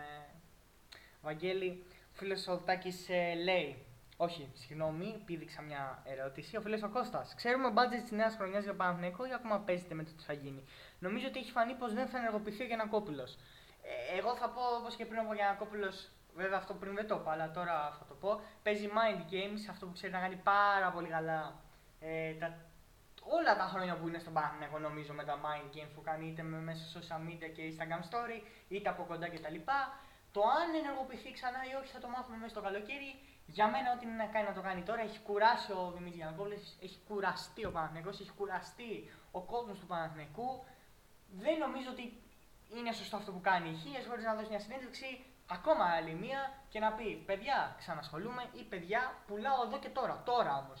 Όχι να μην πουλάει. Γιατί όπως έχει πει και πολλές φορές αυτός, ο ίδιος έχει πει: θα την πουλήσω αν και όποτε θέλω εγώ. Αυτό δεν είναι έτσι. Άρα δεν πουλάς, με λίγα λόγια, δεν πουλάς. Θα πουλήσεις μόνο όταν το θέλεις εσύ.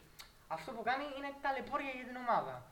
Λοιπόν, για το budget παρόλα αυτά ακούγεται και με τα έσοδα-έξοδα, από τα έσοδα που θα έχει από το ΆΚΑ, ακούγεται ότι ίσως να είναι λίγο ελαφρώς τσιμπημένο καλύτερο από το φετινό ουσιαστικά. Παρ' όλα αυτά, με σιγουριά δεν ξέρουμε, γιατί είτε μπορεί να πουληθεί μες στο καλοκαίρι και σίγουρα, να είμαστε και ρεαλιστές, δεν θα εκτοξευσει το budget της ΚΑΕ, αλλά θα μιλάμε για ένα πιο φυσιολογικό και άνετο budget που θα μπορέσει να κάνει 2-3 θέσεις παραπάνω στην Ευρωλίκα και εννοείται και ακόμα περισσότερο. Θα μπορέσει να πάρει κάποιους παίκτες κάπως καλύτερους και δεμένους για την ομάδα του Παναθηναϊκού, λίγο πιο έμπειρους κτλ. Αυτό δεν θα γίνει από τη μια χρονιά στην άλλη και πως ιδιαίτερα μέσα στο καλοκαίρι, μιλάμε για 2-2,5 μήνες, δεν θα μπορέσει να λέξει κάτι τόσο ριζικά. Από εκεί πέρα, όπως είπαμε, λίγο ελαφρώς καλύτερο, έτσι ακούγεται μέχρι στιγμής. Βαγγέλη, Γιαννακόπουλο και budget. Συμφωνώ με ό,τι είπες. Δεν νομίζω να ενεργοποιηθεί ή να κάνει κάτι. Νομίζω πως και του χρόνου έτσι θα πορευτεί ο Παναθηναϊκός, όχι μέσω έξοδα. Το είχαμε πει στην προηγούμενη εκπομπή. Ναι, τώρα θα υπάρχει μια μικρή αύξηση και με το ΆΓΑ και με αυτά. Θα δούμε τι θα γίνει. Θα είναι αυξημένος λίγο το μπάτι. Ο φίλος ο Τάκης λέει: είχε άλλη φραγμασία στο γήπεδο για τη Λάρισα και άλλη για τον Παναθηναϊκό. Ποιος έριξε την πινακίδα? Αυτή η μιζέρια ρωμάει στον Παναθηναϊκό. Ας ξεκινήσουμε τα πρώτα. Για τη θερμοκρασία του γηπέδου, γιατί δεν αναφέραμε τίποτα πριν εκτός από τη διαιτησία, ήταν τραγική. Έτσι. Για όλες τις ομάδες, όχι μόνο για τον Παναθηναϊκό, απλά ο Παναθηναϊκός, τυπικά και ως φιλοξενούμενος, έπρεπε να κάνει και το παράπονο του. Δηλαδή, τώρα, αν πήγαινε ουσιαστικά η Λάρισα και έκανε παράπονο, τι να κάνει η Λάρισα παράπονο στο γήπεδό της? Να πει τι η Λάρισα? Δεν έχουμε κλιματιστικά, κάνει πάρα πολύ ζέστη, δεν μπορούμε να παίξουμε. Θα ήταν ντροπή και ξεφτύλα για την ίδια τη Λάρισα. Που για μένα μπορεί να είναι βαρύ αυτό που λέω, αλλά θα πρέπει να ντρέπεται και είναι. Τραγικό ότι δεν είχε κλιματισμό και υπήρχαν και τόσες χιλιάδες φύλαθλοι μες στον αγωνιστικό χώρο σε ένα μάτς που διεξήχθη με σχεδόν 35 βαθμούς Κελσίου. Έτσι. Τώρα, να λέμε ότι έχει διαφορετική θερμοκρασία για Λάρισα και Παναθηναϊκό, δεν το πάμε ποτέ αυτό. Απλά αυτό που λέμε είναι ότι το φυσιολογικό είναι η Λάρισα να βγάλει ανακοίνωση και να πει δεν είχαμε κλιματιστικά. Δεν γίνεται. Το φυσιολογικό ήταν ο Παναθηναϊκός να κάνει αυτό που έκανε. Έτσι. Το ποιος έριξε την πινακίδα. Αυτό δεν μπορούμε να το γνωρίζουμε. Πάντως, οι άνθρωποι που είναι μέσα στο γήπεδο της Λάρισας, οι άνθρωποι που εντός εισαγωγικών προσέχουν το γήπεδο της Λάρισας, αυτοί θα πρέπει να προσέχουν για τα παρακάτω και για την πινακίδα και για όλα. Δεν νομίζω κάπου τη φταίει ο Παναθηναϊκός, γιατί έτσι πως διατυπώνεις το πρώτο τουλάχιστον ερώτημά σου, φαίνεται ότι πας να ρίξεις κάτι την ευθύνη στον Παναθηναϊκό. Δεν είπαμε ότι φταίνε αυτά μόνο για την ήττα. Φταίνε και τα αγωνιστικά, αλλά και τα εξωαγωνιστικά παίζουν ένα σημαντικό ρόλο. Εννοείται αυτό.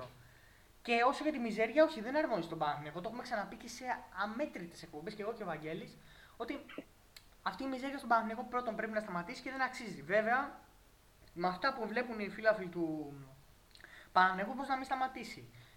Βέβαια, με ήττες απέναντι στη Λάρισα και τα λοιπά και να κρέμεται τώρα σε ένα παιχνίδι για την Τετάρτη για να πάει στους τελικούς, Ναι, είναι η αλήθεια πως το κάποιος να είναι μίζερος και να παραπονιέται κτλ. Θα μπορούσε να το βρει φυσιολογικό. Όμως, όταν θα πάρει ο Παναθηναϊκός μια μεταγραφή του Λι, ωραία, θα πάρει αυτή τη μεταγραφή και έχουμε ακόμα και 10 και 20 και 30 άτομα που είναι πολύ παραπάνω, επίτρεψέ μου να σου πω, και να έχουμε να μιζεριάζουν να λένε ποιος Λι και ποιος ο ένας και ποιος ο άλλος, όταν ο Παναθηναϊκός έπαιζε επί 3 χρόνια με 8 διαφορετικούς άσους και οι 8 δεν κάνανε, και θα έρθει ένας παίκτης ο οποίος, όπως είπε και ο Βαγγέλης πριν, δεν ξέρουμε άμα βγει. Αλλά ήταν στη Μονακό, έπαιζε EuroLeague πρώτη του χρονιά, έκανε τρομερή τη σεζόν. Δηλαδή οι πιθανότητες να μην βγει είναι πολύ λίγες. Δεν ήρθε ένας από το EuroCup όπως ήρθαν ο Πέρι, ο Φέρελ κτλ. Δεν ήρθε ένας Μακ ο οποίος είχε χαθεί κάπου στην Αμερική και ξαφνικά ήρθε εδώ στην Ελλάδα.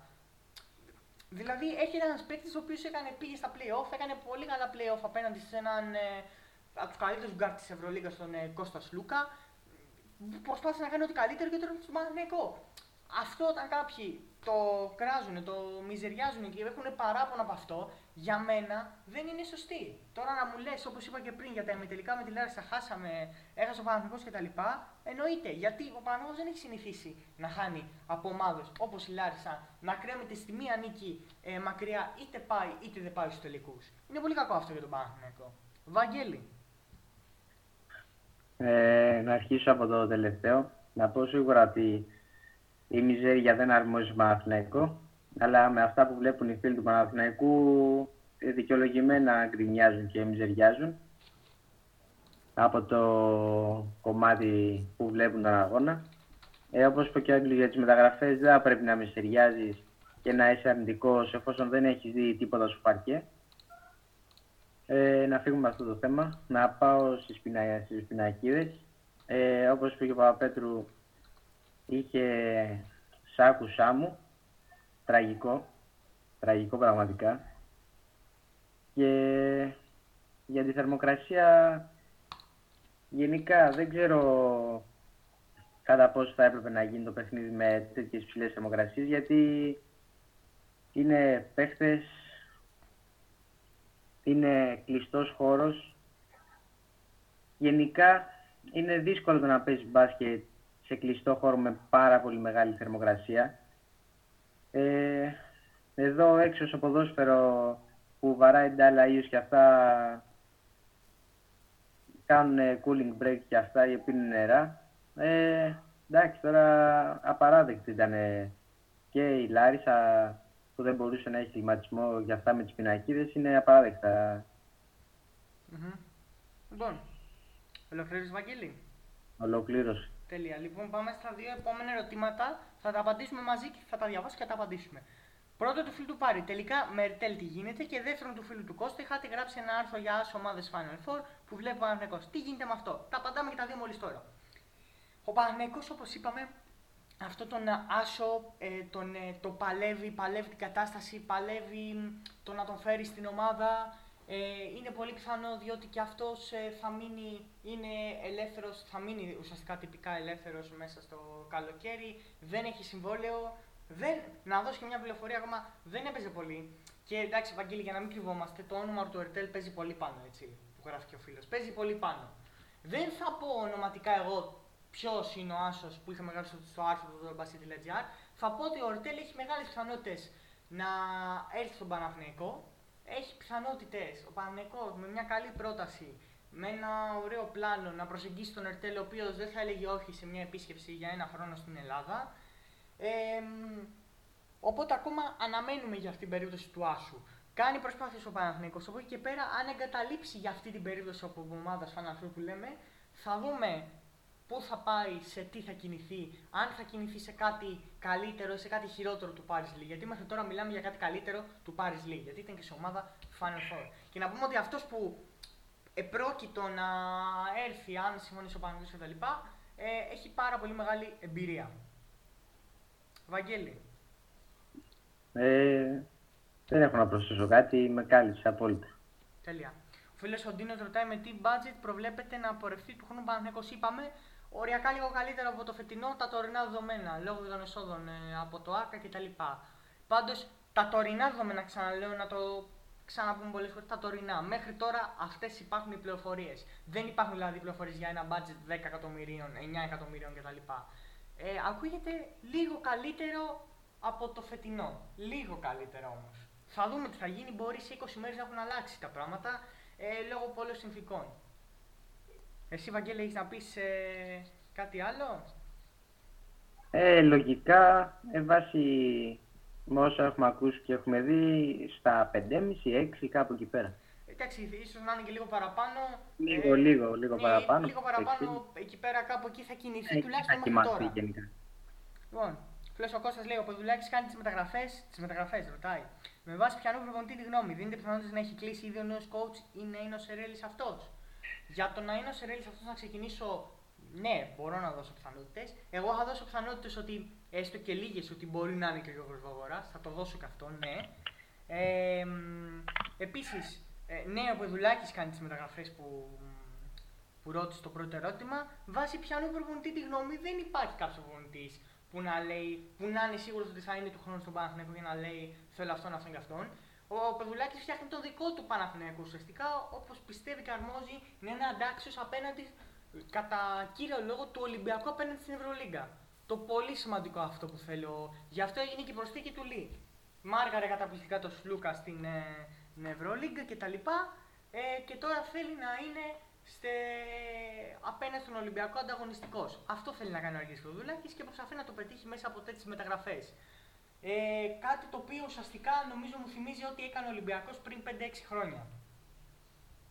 Προσπαθούσε ουσιαστικά να παίρνει παίκτες για να κοντράρει τον Παναθηναϊκό, που εντάξει ήταν κατά κράτος καλύτερος με παίκτες ονόματα και διοικήσεις κτλ.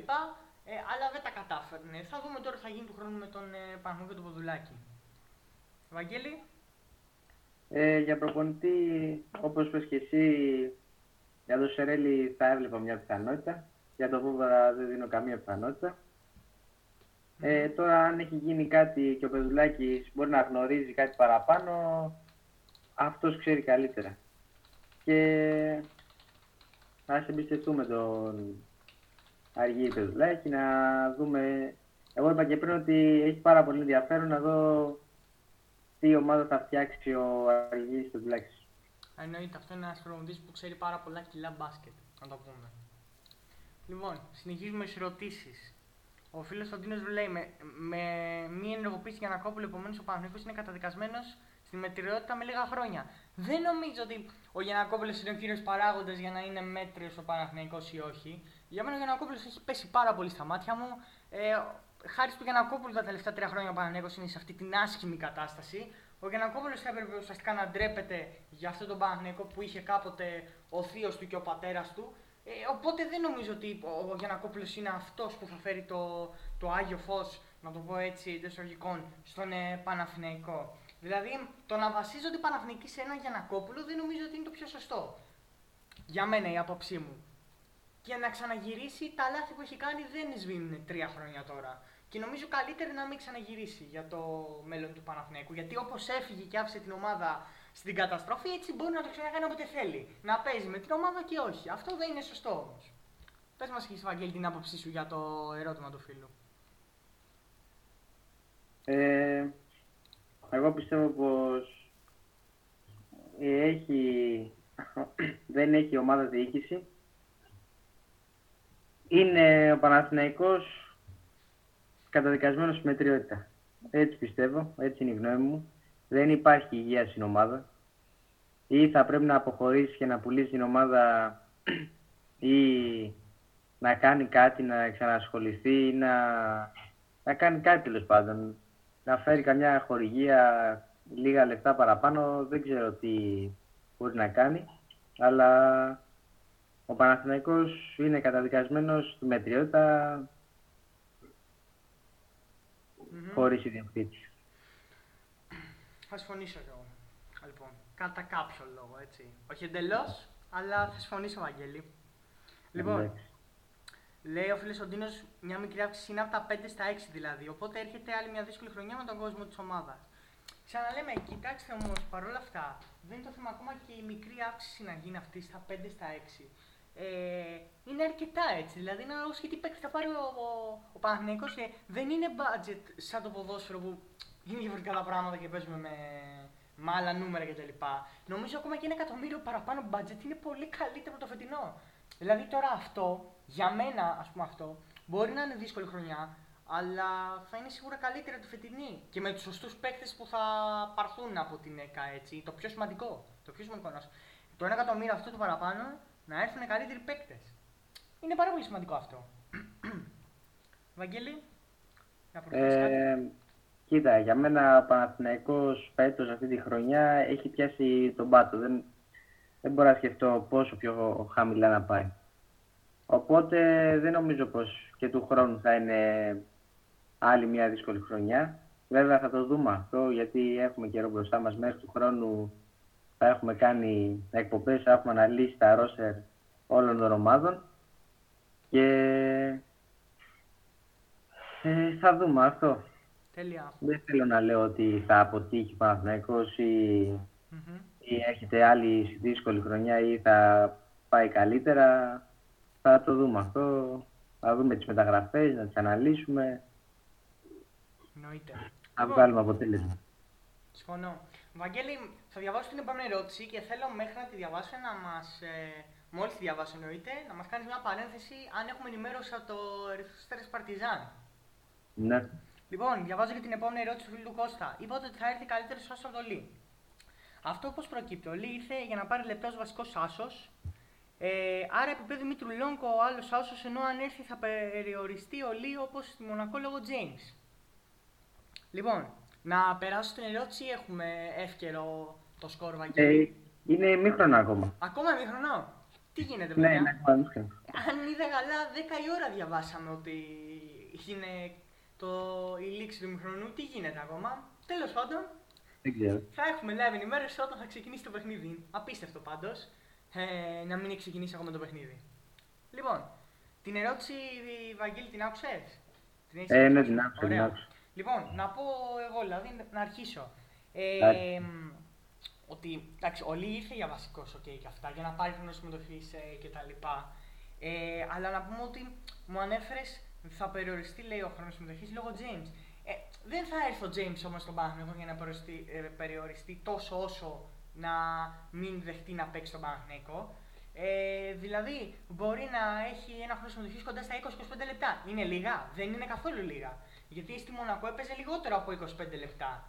Και ειδικά και όταν ο Τζέιμς ήταν σε πολύ καλή μέρα. Μην κοιτάτε τώρα στα playoff που πήρε και λίγο παραπάνω χρόνο που ο Τζέιμς ήταν σε κακή σειρά. Όταν ο Τζέιμς είναι και σε μέρα που δεν χάνει σουτ, παίρνει 10, 9, 11 λεπτά, κάπου εκεί. Από τα 10 να φτάσει στα 20 και στα 25, έτσι, ή ακόμα και στα 15, για τον Πάρης Λι πιστεύσαμε είναι αρκετό. Είναι αρκετό και παίζει και σημαντικό ρόλο το brand name του Παναθηναϊκού που έχει χτίσει όλα αυτά τα χρόνια στην Ευρωλίγκα. Βαγγέλη. Συμφωνώ, δεν θα έρθει ο Μάικ Τζέιμς. Θα έρθει ένας παίκτης που δεν θα έχει το επίπεδο του Μάικ Τζέιμς. Δεν γίνεται κιόλας με τέτοιο μπάζι να έχεις έναν τέτοιο παίκτη. Μια χαρά είναι για τα 20 λεπτά που είπες και είναι και άλλη ομάδα. Πιστεύω πως ο Λι είναι μια πολύ καλή περίπτωση και δεν νομίζω πως θα πρέπει να γκρινιάζουμε για το Λι και για το Τζέιμς για τι δεν έκανε και τι έκανε. Ο φίλος δεν γκρινιάζει ουσιαστικά, απλά λέει ότι σε περίπτωση που έρθει αυτός ο άσος, ναι, απλά σε περίπτωση που θα έρθει αυτός ο άσος, πώς θα, αφού ο Λι ήρθε εδώ για να παίρνει παραπάνω, ξέρεις, συμμετοχή κτλ. Οπότε αυτή ήταν η απάντηση, δεν γκρίνιαξε σε κάτι κτλ. Εντάξει, δεν θα έρθει ο Μάικ Τζέιμς. Ναι, αυτό ακριβώς. Λοιπόν, ο φίλος ο Πάνος λέει: «Καλησπέρα, παιδιά». Καλησπέρα για εσένα. Το μπάτζετ του Παναθηναϊκού και κάθε ομάδας που συμμετέχει από τη νέα χρονιά στην Ευρωλίγκα είναι μίνιμουμ 7 εκατομμύρια σύμφωνα με τους κανονισμούς. Άρα, γιατί λέτε για οριακά μεγαλύτερο μπάτζετ από φέτος? Βαγγέλη, έχεις άποψη γι' αυτό, έχεις ακούσει κάτι? Η αλήθεια, δεν έχω ακούσει κάτι. Ωραία. Επειδή ούτε και εγώ δεν έχω ακούσει συγκεκριμένα για τον Παναθηναϊκό και τις άλλες ομάδες, για ομάδες που θα πω εγώ κάτι τώρα, δεν γίνεται να έχει κανονισμό για ομάδες που που έχει συμβόλαιο. Δηλαδή, τι, αν ας πούμε, δεν καταφέρουν για τον ΑΒ λόγο να μην έχουν μπάτσε 7 εκατομμύρια, κάτι γίνει. Έτσι, κάτι κακό γίνει σε κάποιες ομάδες. Και έχουν 6,5 και έχουν 6. Όπως είχαν πολλές ομάδες φέτος κτλ. Τι θα γίνει, αυτές που έχουν συμβόλαιο, θα τους ακυρώσει το συμβόλαιο με το έτσι θέλω η Ευρωλίγκα? Δεν νομίζω να ισχύει κάτι τέτοιο. Παρ' όλα αυτά, μπορούμε να το ψάξουμε και την επόμενη Δευτέρα να έχουμε πιο αναλυτικό ρεπορτάζ. Αλλά δεν νομίζω, ειδικά σε ομάδες που έχουν συμβόλαιο, είναι πάρα πολύ δύσκολο. Είναι πάρα πολύ δύσκολο αυτό. Να τονίσουμε. Οπότε, συνεχίζουμε, έτσι. Φίλος ο Τάκης, ήταν το παιδί Βαγγέλη που μας είπε πριν για τις πινακίδες. Λέει, δες το βίντεο, την πινακίδα την έριξαν οι αναπληρωματικοί του Παναθηναϊκού στον πόδι του Παπαπέτρου. Επειδή έχω πλήρης εικόνα από το βίντεο. Να πούμε όμως ότι αυτές οι πινακίδες που ήταν εκεί, από ό,τι διαβάσαμε σε πληροφορίες και τα λοιπά, δεν ήταν στηριγμένες κάπου καλά, στηριζόντουσαν από σακιά από άμμο. Δηλαδή τώρα, δεν υπάρχει αυτό που ζούμε 2022. Και δεν ήταν κοντά, δεν έκαναν κάτι αναπληρωματική του Παναθηναϊκού ώστε να φταίνε αυτοί τόσο που έπεσε η πινακίδα. Όταν στηρίζει την πινακίδα από σακιά από άμμο, δεν έχεις να πεις κάτι άλλο. Από εκεί και πέρα, τα είπε μόνος του Γιάννη Παπαπέτρου, που σήμερα να πούμε ότι βγήκε το. Υποβλήθηκε σε επέμβαση, βγήκε το χειρουργείο, απλά είναι αμφίβολη το 54η. Τώρα δηλαδή, εντάξει. Και οι παίκτες του Παναθηναϊκού δεν είναι χαζοί να πάνε να ρίξουν την πινακίδα πάνω στον Παπαπέτρου. Βαγγέλη, δεν ξέρω τώρα τι έχεις να πεις πάνω σε αυτό. Δίκιο έχεις. Mm-hmm. Ωραία, πάμε στην επόμενη τότε. Ο φίλος ο Πάρης λέει, okay, είναι ένα σχόλιο το οποίο δεν μπορώ να το... Για λόγους ηθικής πάνω απ' όλα, επειδή είμαστε και ηθικό site, αλλά και είμαστε ηθικοί και εγώ και ο Βαγγέλης, δεν θα θέλουμε να υπομνημίσουμε με το όνομα άλλο site, άλλη ιστοσελίδα της Ελλάδας, γιατί είχαμε πει και στην πρώτη εκπομπή πως μας φέρθηκαν εκείνοι σε κάτι που γράφτηκε για τον Αγραβάνη. Οπότε σε ευχαριστούμε βέβαια για τα καλά σου λόγια που λες ότι είστε πιο σωστοί, αλλά δεν θέλουμε να πούμε εννοείται κάτι πάνω σε αυτό το θέμα. Σε ευχαριστούμε πάντως. Φίλος ο Κώστας, εφόσον αποφασίζω που δουλεύει για μεταγραφές, δεν νομίζω κάποιος υπομονητής επέδου. Πιστοί όλοι και Περάσοβιτς και Τρικέρι να ασχοληθούν με μια έτοιμη ομάδα και όχι τις επιλογές τους. Αυτό από μόνο του δεν μας καταδικάζει στη μετριότητα του Σερέλη, του Βόβορα, δεν ξέρουμε ποιου άλλου ίδιου επίπεδου. Καταρχάς να πω ότι ο Πιστιόλης εννοείται έχει κάνει τρομερές εμφανίσεις με τη Γαλατά. Έχασε με 3-2, εντάξει, η πρωταθλήτρια της Ευρώπης, έκανε το καθήκον της, αλλά έβαλε πολύ δύσκολα ο Έλληνας τεχνικός. Παρ' όλα αυτά να πούμε ότι δεν νομίζω ότι ο Πιστιόλης θα μπορούμε να τον χαρακτηρίσουμε επίπεδου, όπως χαρακτηρίζεις και εσύ, γιατί τώρα βγήκε από βοηθός του Τούδη, πήγε στη Γαλατά και βρήκε έτοιμο ρόστερ και πήγε. Άρα νομίζω ότι δεν θα παίξει, τουλάχιστον για τον Πιστιόλη, δεν θα παίξει τόσο μεγάλο ρόλο.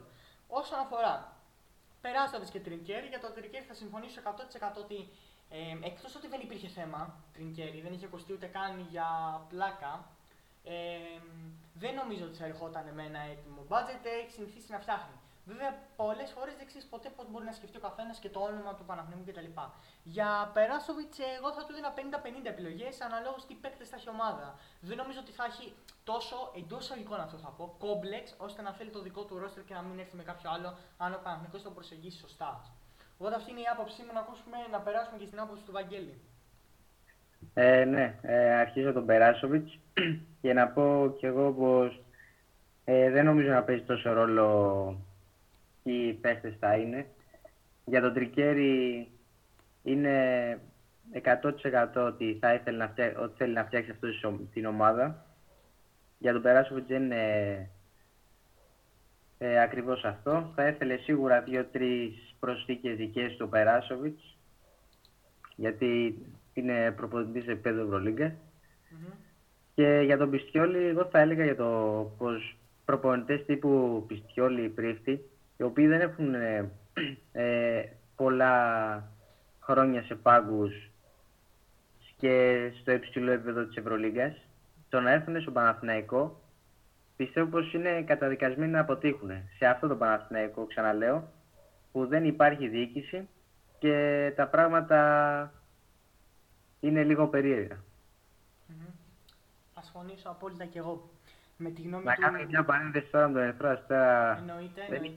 Εννοείται. Δεν έχει αρχίσει ακόμα και κάτι πρέπει να γίνεται με τον κόσμο, γιατί βλέπω κάτι αστυνομίες και ιστορίες.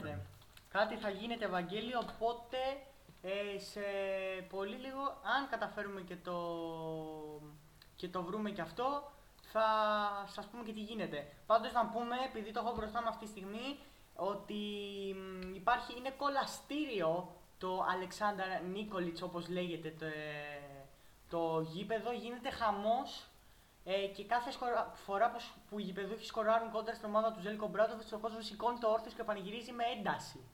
Γίνεται χαμός, είναι sold out, ίσως είναι και παραπάνω από sold out, οπότε ίσως και να γίνεται λίγο χαμός, γι' αυτό να μην έχει ξεκινήσει. Παρ' όλα αυτά, οτιδήποτε ρεπορτάζ και τα λοιπά υπάρχουν, θα το μάθετε πρώτοι εδώ στο Total Monday που θα είμαστε μαζί για ακόμα. Τώρα πάνε στους πάγκους τους για να αρχίσει το παιχνίδι, όπως βλέπω. Τέλεια. Οπότε θα έχουμε παιχνίδι μετά από 30 λεπτά ημίχρονο. Είναι απίστευτο και όμως αληθινό. Λοιπόν, συνεχίζουμε. Ευχαριστούμε για την παρένθεση, Βαγγέλη. Ο φίλος ο Βόβορας έχει ψευδώνει για τρελάρκα προς στιγμής. Ένας φίλος, καλησπέρα για εσένα. Όσο καλύτερος να είσαι, έχουν δυναμώσει όλοι περισσότερο. Το ίδιο θα είναι σαν πέρσι, λέει. Εγώ θα πω ότι δεν παίζει πάντα ρόλο το τι μεταγράφες θα κάνει κάποια ομάδα. Παίζει ρόλο και η χημεία, παίζουν και οι συγκυρίες, παίζει και το σε τι μέρα θα είναι, το πόσο καλά θα σου φερθεί η άσχημα ηγετησία. Γιατί είδαμε φέτος τον Παναθηναϊκό. Ένα παιχνίδι θα πω, δεν θα πω πολλά. Το παιχνίδι με την Ερμάνη που κυριολεκτικά τον έσφαξε. Παίζουν πολλά ρόλο. Τώρα, το ότι έχουν ενισχυθεί όλες οι ομάδες και είναι καλύτερες, αυτό δεν είναι σωστό να το πούμε από τώρα. Έχουν γίνει κάποιες μικρές μεταγραφές, υπάρχουν και κάποιες φήμες, όμως δεν έχουν γίνει ακόμα επίσημες κάποιες μεταγραφές και τα λοιπά από τις άλλες ομάδες. Όπως ακόμα και για τον Παναθηναϊκό, μόνο εντολή έχει πάρει. Έχουμε δει ποιον θα πάρει στον Άσο, στο 2, στο 3, στο 4 και στο 5, παραδείγματος χάρη. Όχι. Οπότε το να λέμε από το χρονικά αυτό σημείο ότι θα είναι ίδιος σαν πέρσι ο Παναθηναϊκός, δεν είναι σωστό, και ειδικά όταν θα έχει και ένα budget λίγο μεγαλύτερο. Από εκεί και πέρα, να τα ξαναπούμε τον Αύγουστο που θα έχει κλείσει το budget, θα κάνουμε εκπομπές εδώ με τον Βαγγέλη, θα κάνουμε εκπομπές γενικά, ξαναλέμε στο άρθρο που υπάρχει στην κεντρική του Total Basket για να κάνουμε και την παρένθεσή μας. Εκτός ότι έχουμε live chat, κάτω-κάτω είναι το Twitter και εμένα του Άγγελου Παπανικολάου αλλά και του Βαγγέλη Γεντίκη. Μας κάνετε και τους δύο ένα follow για να μαθαίνετε όλα τα νέα και τις ειδήσεις του totalbasket.gr πρώτοι και να μαθαίνετε πότε θα έχουμε εκπομπή Total Monday και τις υπόλοιπες έκτακτες εκπομπές που θα ακολουθήσουν και με εμάς και με τα άλλα παιδιά του Total Basket. Και όπως είπε και ένας φίλος πριν, γιατί όχι να μην κάνουμε και κάποιο liveάκι στο Instagram, και όπως είχαμε μπει και στην προηγούμενη εκπομπή, ίσως θα βάλουμε και στο πρόγραμμα μέσα στο καλοκαίρι, Βαγγέλη, να κάνουμε και κάποιο space στο Twitter. Ναι, να το βάλουμε. Λοιπόν, απάντα και εσύ στην ερώτηση του φίλου, να μας πεις και εσύ τη γνώμη σου. Ναι, αυτό. Μην προδικάζουμε πράγματα. Θα δούμε ακόμα, είναι πολύ νωρίς ακόμα, να δούμε τις μεταγραφές όλων των ομάδων και στο τέλος θα τις κρίνουμε. Μην προδικάζουμε ακόμα τίποτα. Συμφωνώ. Λοιπόν, ο Ντινός λέει, το ίδιο λέγαμε και πέρσι βέβαια, ότι δεν γίνεται χειρότερα και όμως φέτος η ομάδα ήταν τα ίδια και χειρότερα. Θα συμφωνήσω σε αυτό πάρα πολύ και επειδή ήμασταν εδώ και πέρσι το καλοκαίρι και αυτά και τα ξέρω από το πρώτο χέρι, να πω ότι πέρσι ο Παναθηναϊκός ήταν και άδικος στις μεταγραφές. Κλεισμένα στο χέρι, ξαφνικά Βίρτους στη μέση. Και άλλες τέτοιες περιπτώσεις. Ήταν και ο Πρίφτης που ήταν και λίγο σε τι παίχτη να πάρει, λίγο περίεργος και εκείνος. Λες ότι του δώσαν να διαλέξει απέναντι σε φακές και φασολάκια. Δηλαδή, είναι κάποια. Βαγγέλη, τα λέμε αυτά γιατί εντάξει, πρέπει να κάνουμε και λίγο χιούμορ στη ζωή μας, εννοείται, αλλά και γενικά να πούμε και τα πράγματα όπως έχουν. Έτσι. Δηλαδή, και ο Πρίφτης πέρσι έκανε μεταγραφές με το ζόρι, δηλαδή. Λες ότι δεν του κάνει κανένας παίκτης. Έτσι. Ναι, αλήθεια ήταν λίγο περίεργος οι επιλογές των παιχτών. Και η περίπτωση του Χέρβι, ξαναλέμε, κλεισμένη και ξανά μπαίνει η Virtus. Έτσι γίνει και μάλλον ένα όνομα που δεν είχε βγει στη φόρα για ευνόητους λόγους για τον Παναθηναϊκό. Λοιπόν, συνεχίζουμε. Το να πάει η ομάδα με 6 εκατομμύρια και να βγει 10η στην Ευρωλίγκα και να χάσει το πρωτάθλημα δεν θεωρώ ότι αρμόζει στον κόσμο και στην ιστορία της ομάδας. Εννοείται πως δεν αρμόζει, δεν είπαμε κάτι τέτοιο, ούτε εγώ το Βαγγέλης, δεν αρμόζει, δεν πρέπει να γίνεται αυτό. Μπαίνει και το πρέπει πλέον στην εξίσωση για τον Παναθηναϊκό. Και για την ιστορία της ομάδας και για τον κόσμο που έχει ταλαιπωρηθεί και έχει τραβήξει πάρα πολλά. Γιατί και το τμήμα του μπάσκετ ο κόσμος το έχει φέρει σε αυτό το επίπεδο που είναι τώρα ο Παναθηναϊκός. Χωρίς τον κόσμο, ίσως να ήταν και δύο σκαλιά πιο κάτω ο Παναθηναϊκός. Οπότε πιστεύω ότι ο Παναθηναϊκός δεν το αρμόζει αυτή η θέση, ούτε είναι δέκατη, ούτε να χάνει τα πρωταθλήματα και τα κύπελα κτλ. Τώρα το μπάσκετ τα 6 εκατομμύρια δυστυχώς ή ευτυχώς, αν δεν μπορεί να πάει άλλο, δεν γίνεται. Χωρίς διοίκηση δυστυχώς δεν γίνεται. Δεν γίνεται, δηλαδή δεν θα φταίξει ο Νέμαν Έντοβιτς, ο Γιάννης Παπαπέτρου κτλ. Που τον μπάτζε δεν ανεβαίνει. Θα φταίξει ο Δημήτρης Γιαννακόπουλος και το λέμε. Και επειδή βλέπω και μια ερώτηση πάνω από τον φίλο που έχει ψευδώνυμο Βόβορα, να μας πει ο Βαγγέλης για να πάω και πάνω, για να πω και δύο πράγματα που λέει ότι δεν κρυβόμαστε. Εννοείται ότι δεν κρυβόμαστε. Θα τα πούμε. Πες μας, Βαγγέλη, για την διατύπωση του Ντίνου και θα πούμε και μετά. Να πω πως αν η ομάδα είναι στα 6 εκατομμύρια και βγει στην 11η θέση στην Ευρωλίγκα και πάει το παιχνίδι στο τελευταίο σουτ για να κριθεί το πρωτάθλημα με τις συνθήκες που έχει ο Παναθηναϊκός, χωρίς ιδιοκτήτη, χωρίς να είναι μόνο από χορηγίες, νομίζω πως είναι μια πολύ καλή σεζόν. Mm-hmm. Σίγουρα δεν αρμόζει στον Παναθηναϊκός ούτε τα 6 εκατομμύρια μπάτζετ, ούτε το να βγαίνει 11ο στην Ευρωλίγκα, ούτε το να χάνει το πρωτάθλημα. Αλλά υπό αυτές τις συνθήκες δεν μπορείς να κάνεις κάτι άλλο. Άμα βγεις 11ο στην Ευρωλίγκα και το πρωτάθλημα πάει στο τελευταίο σουτ, νομίζω πως θα πρέπει να είμαστε γεγανοποιημένοι από την πορεία γενικά του Παναθηναϊκού. Δυστυχώς. Γιατί ο Παναθηναϊκός δεν είναι ούτε να βγαίνει 10ος ούτε να χάνει το πρωτάθλημα από το τελευταίο σουτ. Μιλάμε τώρα, ο Παναθηναϊκός είναι να έχει πορεία στην Ευρωλίγκα για μένα και από 4η θέση και πάνω, να έχει κάθε χρόνο το πλεονέκτημα, να πηγαίνει στα play-off ως φαβορί, να μπορεί να πηγαίνει Final Four που του λείπει πάρα πολύ τα τελευταία χρόνια και εννοείται να παίρνει τα πρωταθλήματα κτλ. Και να μην το χάνει με παραδομένα χέρια. Πάρα πολύ σημαντικό. Λοιπόν, πάω και τώρα στη διατύπωση του φίλου με το ψευδόνυμο Βόβορας. Λέει, μπράβο που δεν κρύβεστε πίσω από το δάχτυλό σας. Φταίει ο Γιαννακόπουλος. No money, no honey. Όλα τα άλλα είναι πασαλήματα. Συμφωνώ απόλυτα. Και θα εξηγήσω τώρα το πολύ απλό.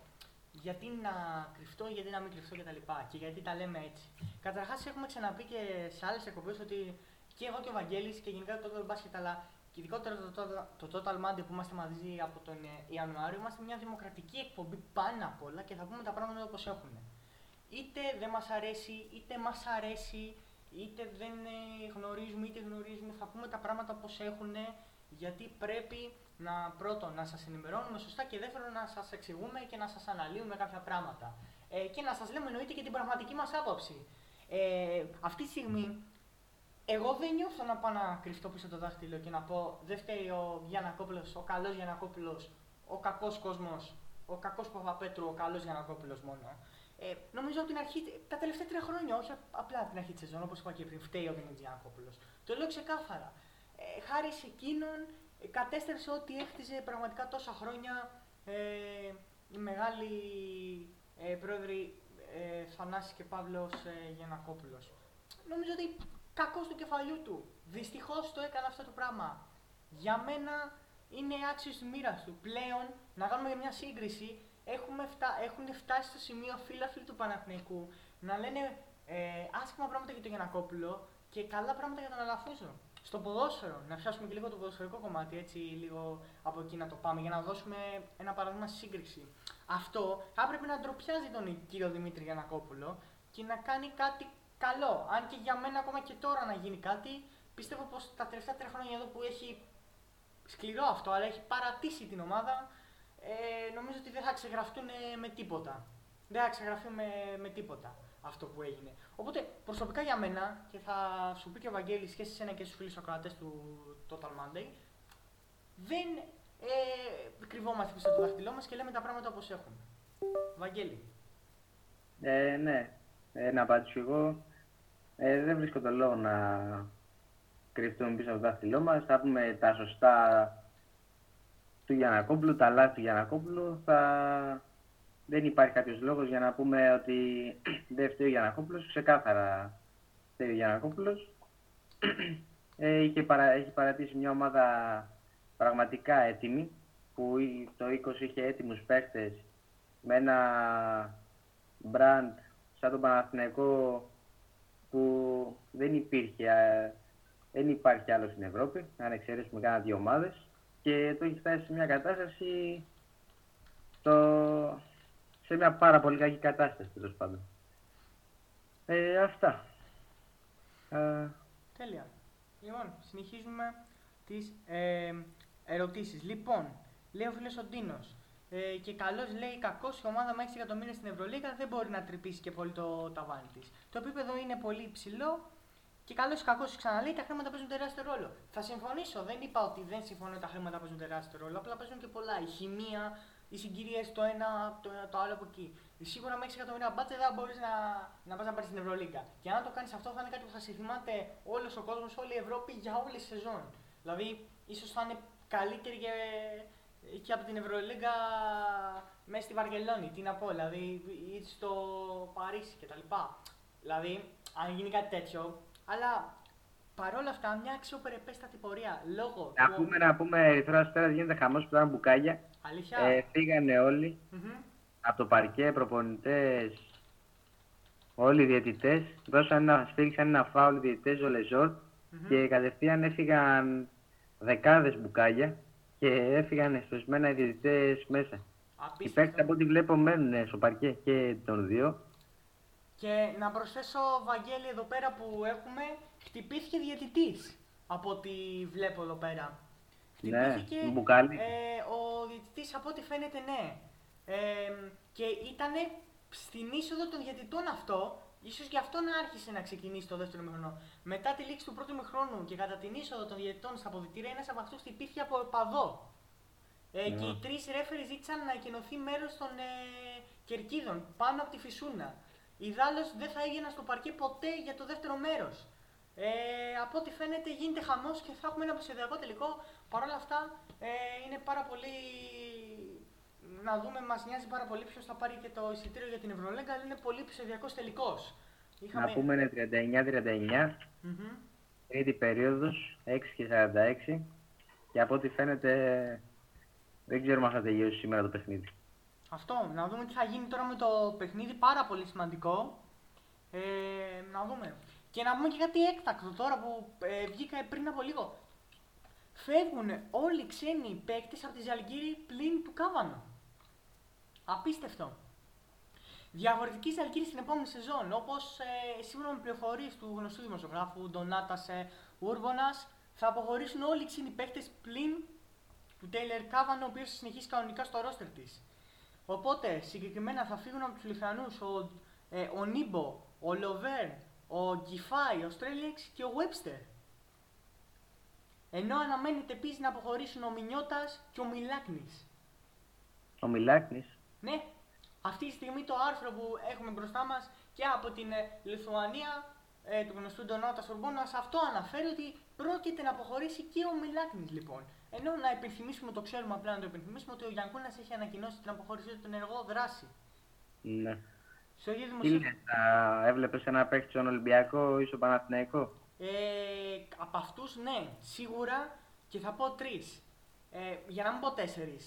Και ο Λοβέν θα μπορούσε, και ο Στρέλιεξ, και ο Webster, αλλά εννοείται και ο Μιλάκνης. Μπορεί να έχει την ηλικία που είναι λίγο μεγάλος, αλλά νομίζω το σου 3 πόντο που έχουν από πάντα η Λιθουανία, από τότε που γεννήθηκαν πραγματικά, δεν θα το βρει πουθενά άλλο αυτή η ελληνική ομάδα, είναι σταθερό. Νομίζω ναι, θα έπρεπε να υπήρχε κάποια κίνηση από όλους αυτούς που θα αποχωρήσουν. Εσύ τι λες? Κι εγώ θα ήθελα να δω το Μιλάκη σε ελληνική ομάδα. Mm-hmm. Μ' αρέσει γενικά. Ο Νέμπο σίγουρα θα απασχολεί στο Ολυμπιακό. Και Στρέγγενγκς. Στρέγγενγκς και Webster. Και Λοβέρν. Ναι. Και Λοβέρν. Mm-hmm. Πιστεύω πως ο Λοβέρν θα πάει σε πιο μεγάλη ομάδα στην Ευρωλίγκα. Αλλά για stringings τον ήθελε ο Παναθηναϊκός και πιο παλιά. Ναι. Δεν ξέρω βέβαια πόσο χρονών είναι τώρα. Νομίζω, αν δεν κάνω λάθος, Βαγγέλη, ο Γιάννης Φέλεξ είναι κοντεύει στα 32, είναι 32, αν δεν κάνω λάθος. Εντάξει. Οπότε δεν θα ήταν μια κακή προσθήκη βέβαια για να παίζει αναπληρωματικός, αλλά δεν ξέρω κατά πόσο χωρίς κάποια αποχώρηση θα μπορούσε να αποκτηθεί. Να πούμε να στοιχήσουμε εδώ. Τώρα αποχωρούν και οι παίκτες της Παρτιζάν από το γήπεδο. Μάλιστα. Άρα έχουμε και live ενημέρωση εδώ από το παιχνίδι Ερυθρός Παρτιζάν. Αποχωρούν οι παίκτες της Παρτιζάν. Θα δούμε τι θα γίνει. Να δούμε τώρα ενδιαφέρον το παιχνίδι. Να συνεχίσω λίγο για την Ζάλγκιρης. Ότι στη λίστα βρίσκονται τη Ζάλγκιρης. Το ίδιο άρθρο αναφέρει ο Μπιρούτιτς, ο Γκουντάιτης και ο Μοντεγιούνας. Άρα έχουμε εδώ πράγμα για την Ζάλγκιρης, οπότε και αυτή θα έχει μια μεταγραφική σεζόν τρομερή του χρόνου. Από ό,τι φαίνεται βέβαια, έτσι. Βέβαια. Οπότε έχουμε να δούμε πολλά. Βέβαια, να πούμε ότι η Ζάλγκιρης έχει κάνει πρόταση στον Chris Jones, τον παίχτη από την Βιλερμπάν. Chris Jones, ο οποίος στο στόχαστρο είναι, τον έχει και η Βαλένθια, οπότε έχουμε μάχη Βαλένθια-Ζάλγκιρης για τον Chris Jones, ένας πάρα πολύ καλός παίκτης. Θα μπορούσε να έχει παίξει, να παίζει και σε ελληνική ομάδα, αλλά νομίζω το κασέ του και το αυτή τη στιγμή δεν θα τον χρειαστεί κάποια ελληνική ομάδα. Οπότε Ζαλγκίρης και Βαλένθια στο κόλπο για τον Chris Jones. Χαμός για τα μεταγραφικά. Χαμός. Να περάσουμε, Βαγγέλη, λίγο, επειδή έχουμε να πούμε και κάποιες μεταγραφούλες, έτσι, 2-3. Να περάσουμε και στα ερωτήματα, γιατί έχει πάει 11 παρατέταρτο κιόλας. Ναι. Λοιπόν. Που είχαμε μείνει. Ωραία. Λοιπόν, λέει ο φίλος του ψευδόνυμου Βόβορα. Καλησπέρα. Με έσοδα-έξοδα την επόμενη χρονιά, πώς βλέπετε την αποδοχή του κόσμου χωρίς Διαμαντίδη Αλβέρτη να είναι μπροστά? Θα στηρίξει ο κόσμος ή ακόμα πιο κάτω? Καταρχάς, έσοδα-έξοδα το είχαμε πει και στην προηγούμενη εκπομπή και το είχα βγάλει και εγώ σαν αναλυτικό άρθρο που είχα πει ότι δεν θα πάει με έσοδα-έξοδα, δεν θα έχει. Τα έσοδα του Παναθηναϊκού λόγω άκαφα είναι πολύ παραπάνω. Οπότε θα έχει παραπάνω έσοδα από ό,τι είχε φέτος και πέρσι. Δεν υπάρχει λόγος να πάει με έσοδα-έξοδα και ο λόγος κιόλας που είχα πει και τότε, και εννοείται το συμφώνησε και ο Βαγγέλης και αυτά, είναι ότι εάν πήγαινε με έσοδα-έξοδα δεν θα ήξερε τι κασέ να δώσει, να χρησιμοποιήσει κτλ. Για την περίπτωση του Λι. Οπότε δεν θα τον είχε πάρει ο Παναθηναϊκός πριν τελειώσει τη σεζόν, εδώ και 1,5 μήνα πριν τελειώσει τη σεζόν. Και οπότε αυτός είναι ο λόγος που ο Παναθηναϊκός δεν θα πάει μέσα τα έξοδα. Από εκεί και πέρα, την αποδοχή του κόσμου χωρίς Διαμαντίδη και Αλβέρτη, εννοείται πως πρέπει να αποδεχτεί αυτό που έγινε, όπως πρέπει να αποδεχτεί και από τώρα, γιατί όπως σταμάτησαν και ως παίκτες κάποια στιγμή, έτσι σταμάτησαν και ως στελέχοι, που ουσιαστικά να πούμε ότι δεν ήταν και η δουλειά τους, δεν ήταν και η θέση τους. Το είχαμε πει και σε έκτακτες εκπομπές. Μπορεί να έδιναν λίγο όφηση στον κόσμο κτλ., αλλά η θέση τους δεν ήταν εκεί πέρα. Δηλαδή, καλύτερα να έρθουν τρεις άνθρωποι μαξιών να κάνουν σωστά αυτή τη δουλειά, να την έχουν σπουδάσει, να το πούμε έτσι, παρά να είναι μόνο και μόνο ο Διαμαντίδης και ο Αλβέρτης. Οι Διαμαντίδης και ο Αλβέρτης θα μπορούσαν να ήταν άνετα ως υποστηριχτές, στις ακαδημίες κτλ. Εκεί θα συμφωνήσουμε. Από εκεί και πέρα δεν χάλασε ο κόσμος που αποχωρήσανε. Αυτή είναι η άποψή μου προσωπική, έτσι. Πιο κάτω δεν νομίζω να πέσει ο Παναθηναϊκός επειδή έφυγε ο Διαμαντίδης και ο Αλβέρτης. Χειρότερο κακό έγινε όταν αποχώρησαν σαν παίκτες παρά τώρα. Βαγγέλη. Θα συμφωνήσω απόλυτα με αυτά που είπες. Τέλεια. Ρωτάει ο φίλος ο Κώστας, δηλαδή τόσο δύσκολο είναι ρε παιδιά η ομάδα να βρει επενδυτή αγοραστή? Αν συνεχίσουμε έτσι τον Νοέμβριο να ψάχνουμε προμηθευτή και πάλι τα ίδια. Δεν είναι Παναθηναϊκός αυτό. Η ΑΤΑΚΑ η τελευταία νομίζω είναι ο σημερινός τίτλος. Δηλαδή, καλώς κακώς πιάσαμε περισσότερο του Παναθηναϊκού και λόγω τα ερωτήματα. Και εννοείται για τον Ολυμπιακό αυτή τη στιγμή δεν έχεις να πεις και πολλά. Είχαμε πει στο προηγούμενο για κάποιες μεταγραφές, η ΚΑΕ τις διέψευσε. Και τώρα περιμένει τους τελικούς. Ο Παναθηναϊκός είναι αυτός που καίει αυτή τη στιγμή. Όπως έχουμε πει και από τον τίτλο. Το περίμενε ο Ολυμπιακός. Δεν υπάρχει κάτι αυτή τη στιγμή για τον Ολυμπιακό που πήρε ένα εύκολο 3-0 στα ημιτελικά. Οπότε ο τίτλος μας αυτός σημερινός θα πρέπει να ήταν δεν είναι Παναθηναϊκός αυτό. Συμφωνώ απόλυτα. Το τόσο δύσκολο είναι να βρει έναν επενδυτή αγοραστή δεν είναι. Είναι εύκολο, ειδικά με τόσα λίγα λεφτά που την πουλάει ο Δημήτρης Γιαννακόπουλος στην ΚΑΕ. Το θέμα είναι με τις ορέξεις του Γιαννακόπουλου. Δυστυχώς ξαναλέω. Όταν έχει όρεξη θα την πουλήσει και εκεί που θέλει. Δυστυχώς. Δεν κάνει καλό, αλλά δυστυχώς έτσι είναι τα πράγματα. Βαγγέλη. Ναι, να απαντήσω κι εγώ. αν δεν βρίσκει επενδυτή για αυτά, η αλήθεια δεν μπορώ να το πω εγώ και να κρίνω γιατί δεν δίνει την ομάδα, αν υπάρχει επενδυτής για αυτά. Δεν ξέρουμε αν την έχουν ζητήσει. Είχε πει Γιαννακόπουλος κάτι φαουντάσματα και τέτοια, αλλά... Εντάξει, όμως, συγγνώμη σε διακόπτω, αλλά δεν γίνεται και τώρα 2 χρόνια να πουλάς ένα brand name όπως είναι ο Παναθηναϊκός και να μην έχεις 5-10 προτάσεις στα χέρια σου. Εντάξει, δηλαδή σεβαστή εννοείται η άποψή σου και όποια άλλη άποψη έχει ο κόσμος, αλλά όχι και τώρα 2 χρόνια να μην έχει ούτε μια άποψη. Έτσι, να μην. Τώρα εντάξει. Μην πουλάει και ο κ. Γιαννακόπουλος τρέλας όποιον θέλει και όπου θέλει. Ναι, να συνεχίσω. Mm-hmm. Δεν ξέρουμε τώρα αν θα δώσει την ΚΑΕ. Από εδώ το πάει, από εκεί το πάει, δεν μπορούμε να καταλάβουμε. Θα έπρεπε να την είχε δώσει από την πρώτη στιγμή και θα δείξει στο μέλλον για τον Παναθηναϊκό. Εννοείται. Ωραία. Λοιπόν, φίλες, λέει ο Κώστας, ό,τι και να πούμε, ο Γιαννακόπουλος δεν νιώθει καμιά ντροπή. Κακός για μένα.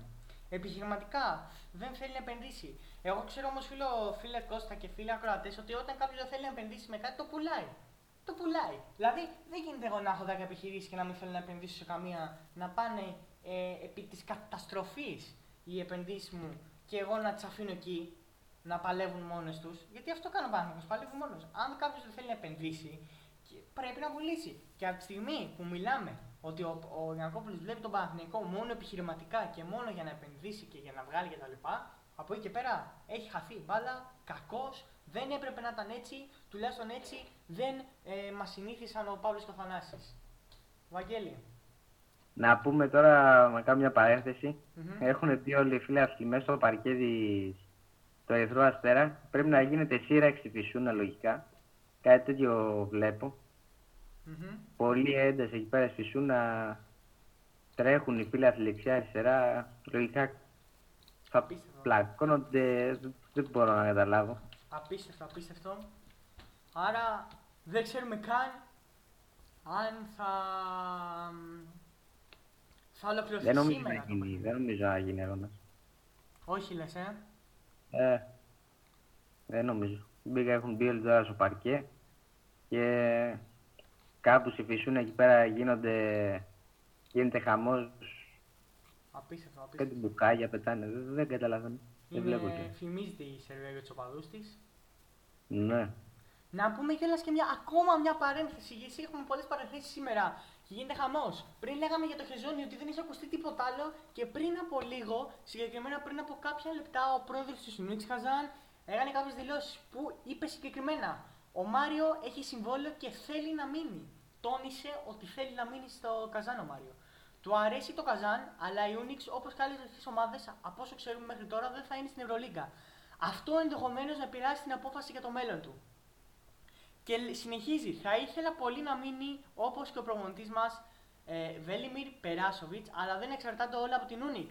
Βόμβα ουσιαστικά έχουμε, έτσι. Λέει και για το μέλλον του Χεζόνια και για το μέλλον του Περάσοβιτς.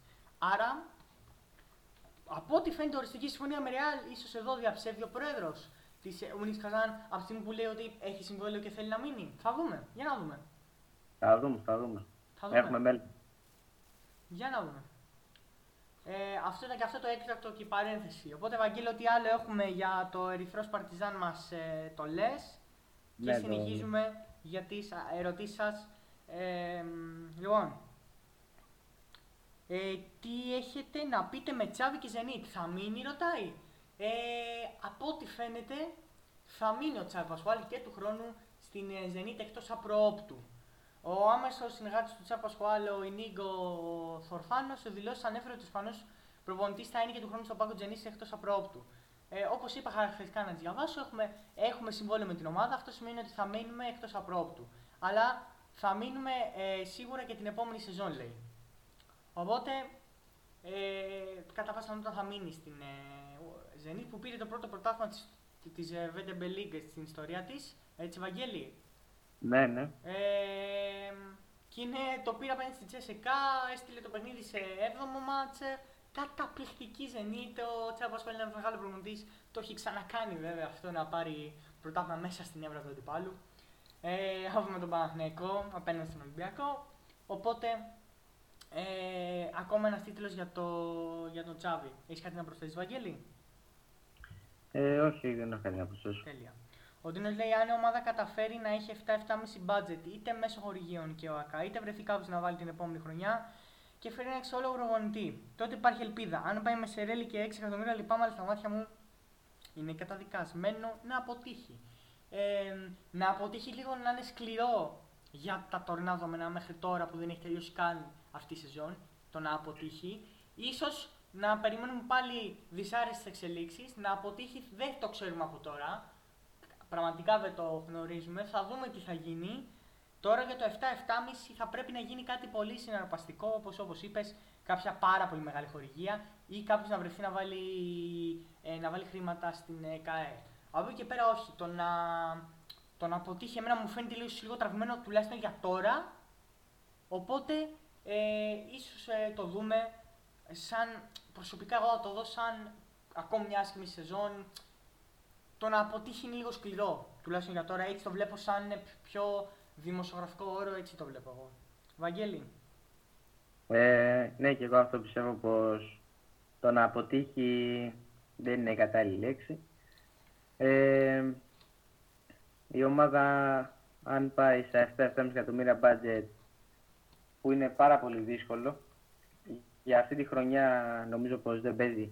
Για την επόμενη, αν φτιαχτεί το ΆΚΑ, που σε ένα χρόνο δεν νομίζω να γίνονται όλα, γιατί θα υπάρχουν και πράγματα εκτός ΟΑΚΑ, φαγητά και τέτοια, τότε θα μπορεί να πάει κάπου εκεί το budget. Και όχι, σίγουρα μέσα σε ένα χρόνο θα είναι δύσκολο να πάει εκεί. Τώρα, ναι, σε και σε ένα χρόνο να υπάρχει τέτοια μεγάλη αλλαγή δεν νομίζω. Mm-hmm. Αυτά θα τα δούμε. Τελεία. Λοιπόν, παρένθεση πάλι για το Ερυθρός Αστέρας Παρτιζάν, φίλες και φίλοι ακροατές. Να πούμε λίγο χαρακτηριστικά τι έχει γίνει. Άρχισε το δεύτερο μέρος με αρκετή καθυστέρηση, 23 συγκεκριμένα λεπτά. Οι διαιτητές διέκοψαν το παιχνίδι στο 39-39. Σε εκείνο το σημείο, οι ρέφεροι χρέωσαν με τέταρτο προσωπικό φάουλ τον Γκάλινιτς σε μαρκάρισμα πάνω στο Λεσόρ, με το γεγονός αυτό να εξαγριώνει το κοινό. Έτσι από τις κερκίδες έφυγαν πολλά αντικείμενα που δεν ήταν μόνο μπουκάλια προς το παρκέ, με τους τρεις διαιτητές Πουλκ, Χορντόφ και Κόλινσιτς να αποχωρούν για τα αποδυτήρια. Και λίγο μετά ακολουθούν και οι παίκτες, όπως είπε και ο Βαγγέλης πριν, και έδωσαν εντολή για εκένωση του γηπέδου, αλλιώς δεν θα συνεχίσει η αναμέτρηση. Άρα πάμε για οριστική διακοπή και δεν ξέρουμε και τι συνέπειες θα αποφέρει αυτό στον Ερυθρό Αστέρα, αν οι φίλαφλοι δεν ακολουθήσουν στην εκένωση του γηπέδου. Χαμός γίνεται, χαμός πραγματικά. Και χαιρόμαστε που είμαστε εδώ και live για να σας ενημερώνουμε. Λοιπόν, συνεχίζουμε, Βαγγέλη. Συνεχίζουμε. Λοβέν για Παναθηναϊκό, ας πούμε, λέει ένας φίλος, ήταν μια εξαιρετική κίνηση για backup του Παπαγιάννη και σε προσιτά χρήματα. Μόνο οι τραυματισμοί με προβληματίζουν, αλλά περιορισμένο budget δεν μπορείς να τα έχεις όλα. Θα συμφωνήσω απόλυτα ότι δεν μπορείς να τα έχεις όλα με περιορισμένο budget. Τουλάχιστον θα έδινε κάποιος ανάση στον Παπαγιάννη. Έχει κάποιους μικροτραυματισμούς. Θα δούμε τώρα τι θα. Αν ερχόταν εδώ, τι θα μπορούσε να γίνει. Πάντως, ναι, είναι μια καλή προσθήκη. Νομίζω backup το Παπαγιάννη θα ήταν ό,τι πρέπει. Βαγγέλη. Τι κάσε μπορεί να έχει ο Λοπέ? Κοίτα. Άμα αναλογιστούμε και λόγω της ηλικίας που σου πάει, εννοείται ότι θα έχει και όλο και λιγότερο ο Κασέ, να έχει κοντά στα 300-400 αυτή τη στιγμή στη Ζαλγκύρης, γιατί και η Ζαλγκύρης δεν είχε μεγάλο μπάτζετ, έτσι. Ναι, ναι, θα μπορούσε να παίξει. Γιατί όχι, για ένα backup. Πάντως να πούμε ότι είχε και τον Κώστα Ντοκούμπο έχει. Πάντως στο ραντάρ του ο Παναθηναϊκός, όπως έχουμε ξαναπεί σε άλλες εκπομπές για πίσω το backup του Παπαγιάννη. Όταν θα δούμε, ο Λοβέρνη να πούμε ότι είναι στα 30 προς 31, το Σεπτέμβριο θα γίνει 31 χρονών. Έχει μεγαλώσει, σίγουρα το Κασέ χαμηλώνει και από τη στιγμή που έχει βρεθεί και στην Ζαλγκύρης, όπου είχε και συμβόλαιο μέχρι το 23, αλλά αναγκαστικά θα φύγουν κάποιοι παίκτες ξένοι κτλ. Νομίζω κάπου στα 400 θα μπορούσε να έχει ο Λοβέρνη. Κάσε. Και ειδικά δεν έρχεται από μια γεμάτη σεζόν, οπότε και τόσο καλή σεζόν, οπότε πιστεύω ότι ναι, θα έχει χαμηλότερο από ό,τι φέτος. Μάλιστα.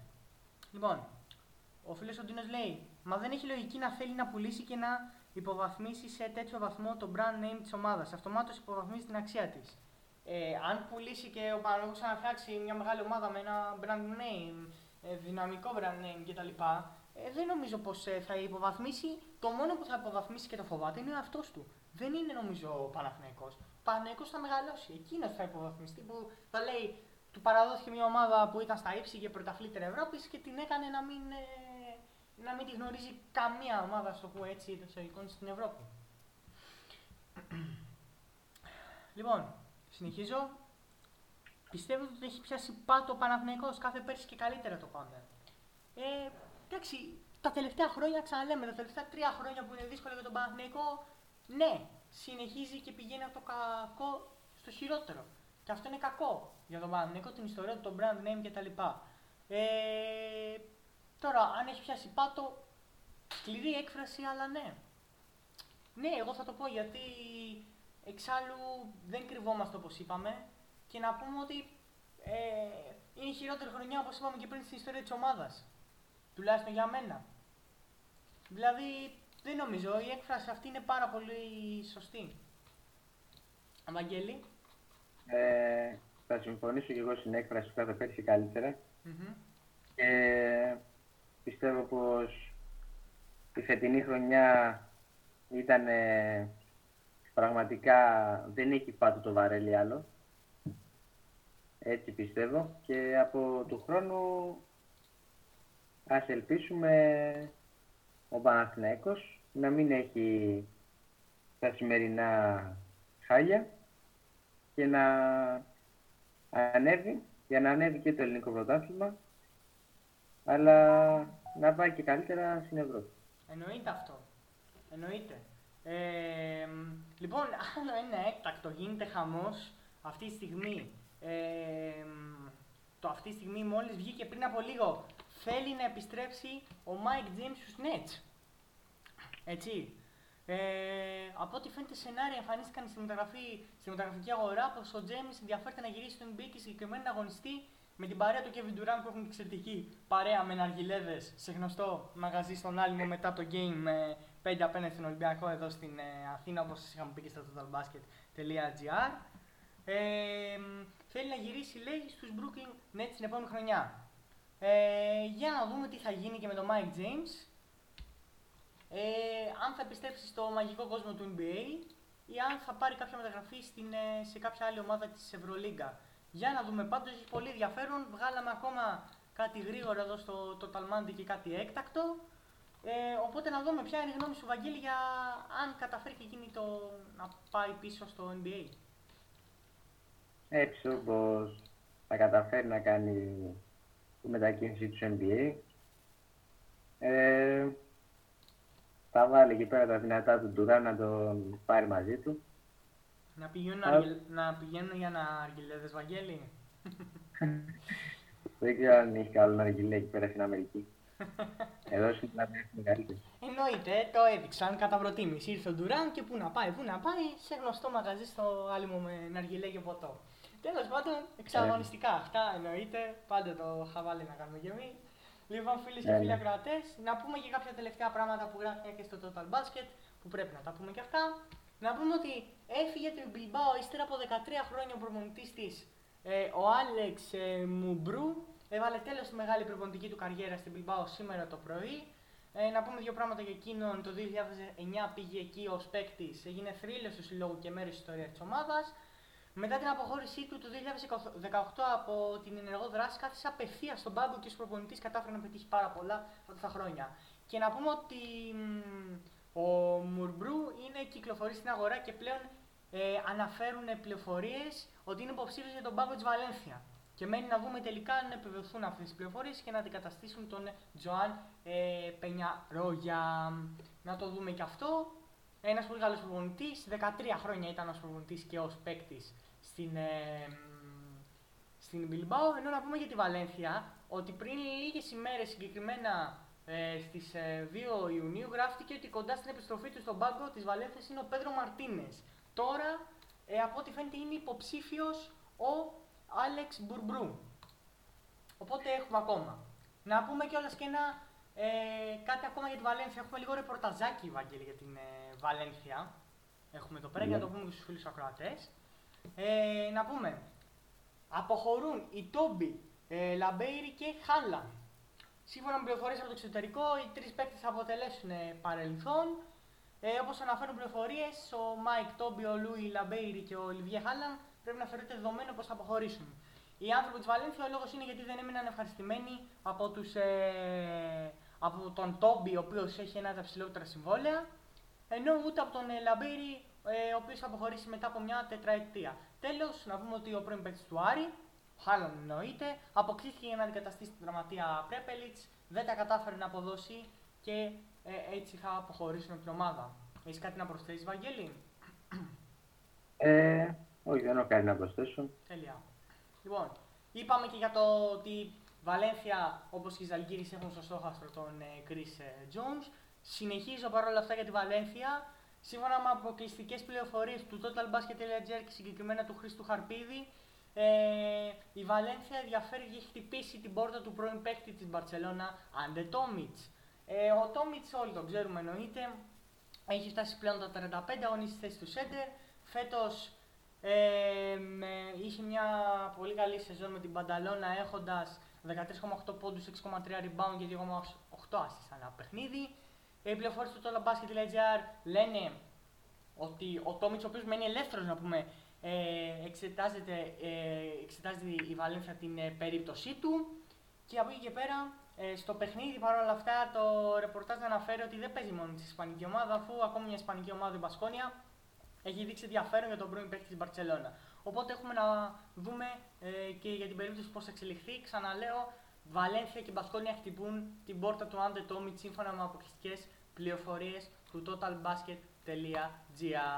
Είπαμε και για τον Σμιθ, που θα συνεχίσει κατά πάσα πιθανότητα την καριέρα του στη Βαλένθια. Και να πούμε τώρα ένα πολύ σημαντικό που θέλω και τη γνώμη σου, Βαγγέλη. Τριπλό ενδιαφέρον, λέει, για τον Ντεκολό. Ομάδες σε περίπτωση που δεν ανανεώσουν το συμβόλαιο του με τη Φενέρ, δεν είναι ακόμα σίγουρο, θα δούμε τι θα γίνει, θα έρθει ο Ιτούδης, θα συζητήσουν. Μονακό, Βαλένθια και Βιλερμπάν, η οποία δεν έχει κάποιο προβάδισμα, είναι δηλαδή τρίτο φαβορί από τις προηγούμενες δύο, παίζουν γερά για την απόκτηση του Νάντο Ντεκολό. Άρα θα είναι πολύ σημαντικό να δούμε πού θα πάει. Και εγώ πιστεύω ότι ακόμα και η Βαλένθια θα μπορούσε να παίξει σημαντικό ρόλο, αν πάρει και την Wildcard και είναι στην Ευρωλίγα. Που φαίνεται και με τις κινήσεις της ότι πάει να πάρει την Wildcard και να είναι στην Ευρωλίγα. Από εκεί και πέρα, Βέστερμαν που υπάρχει στη Μονακό, άμα έρθει και ο Ντεκολό που θα ξεπροτωθεί από ό,τι φαίνεται η Μονακό, ένα συμβόλαιο του Μάικ Τζέιμς πάρα πολύ ψηλότερο της ομάδας, θα ήταν μια πάρα πολύ καλή προσθήκη. Για να δούμε όμως αν τελικώς ανανεώσει ή όχι με τη Φενέρα. Τι λες εσύ, Βαγγέλη? Να πω ότι ο Ντεκολό και με τον Ιτούδη. Οπότε δεν ξέρουμε, μπορεί ο Τούδης να θελήσει να το κρατήσει. Τώρα για, εντάξει, Βιλερμπάν δεν είναι το φαβορί. Πιστεύω η Βαλένθια θα μπει δυνατά για Ντεκολό. Κοιτάει τέτοιους παίχτες γυρολικά τους.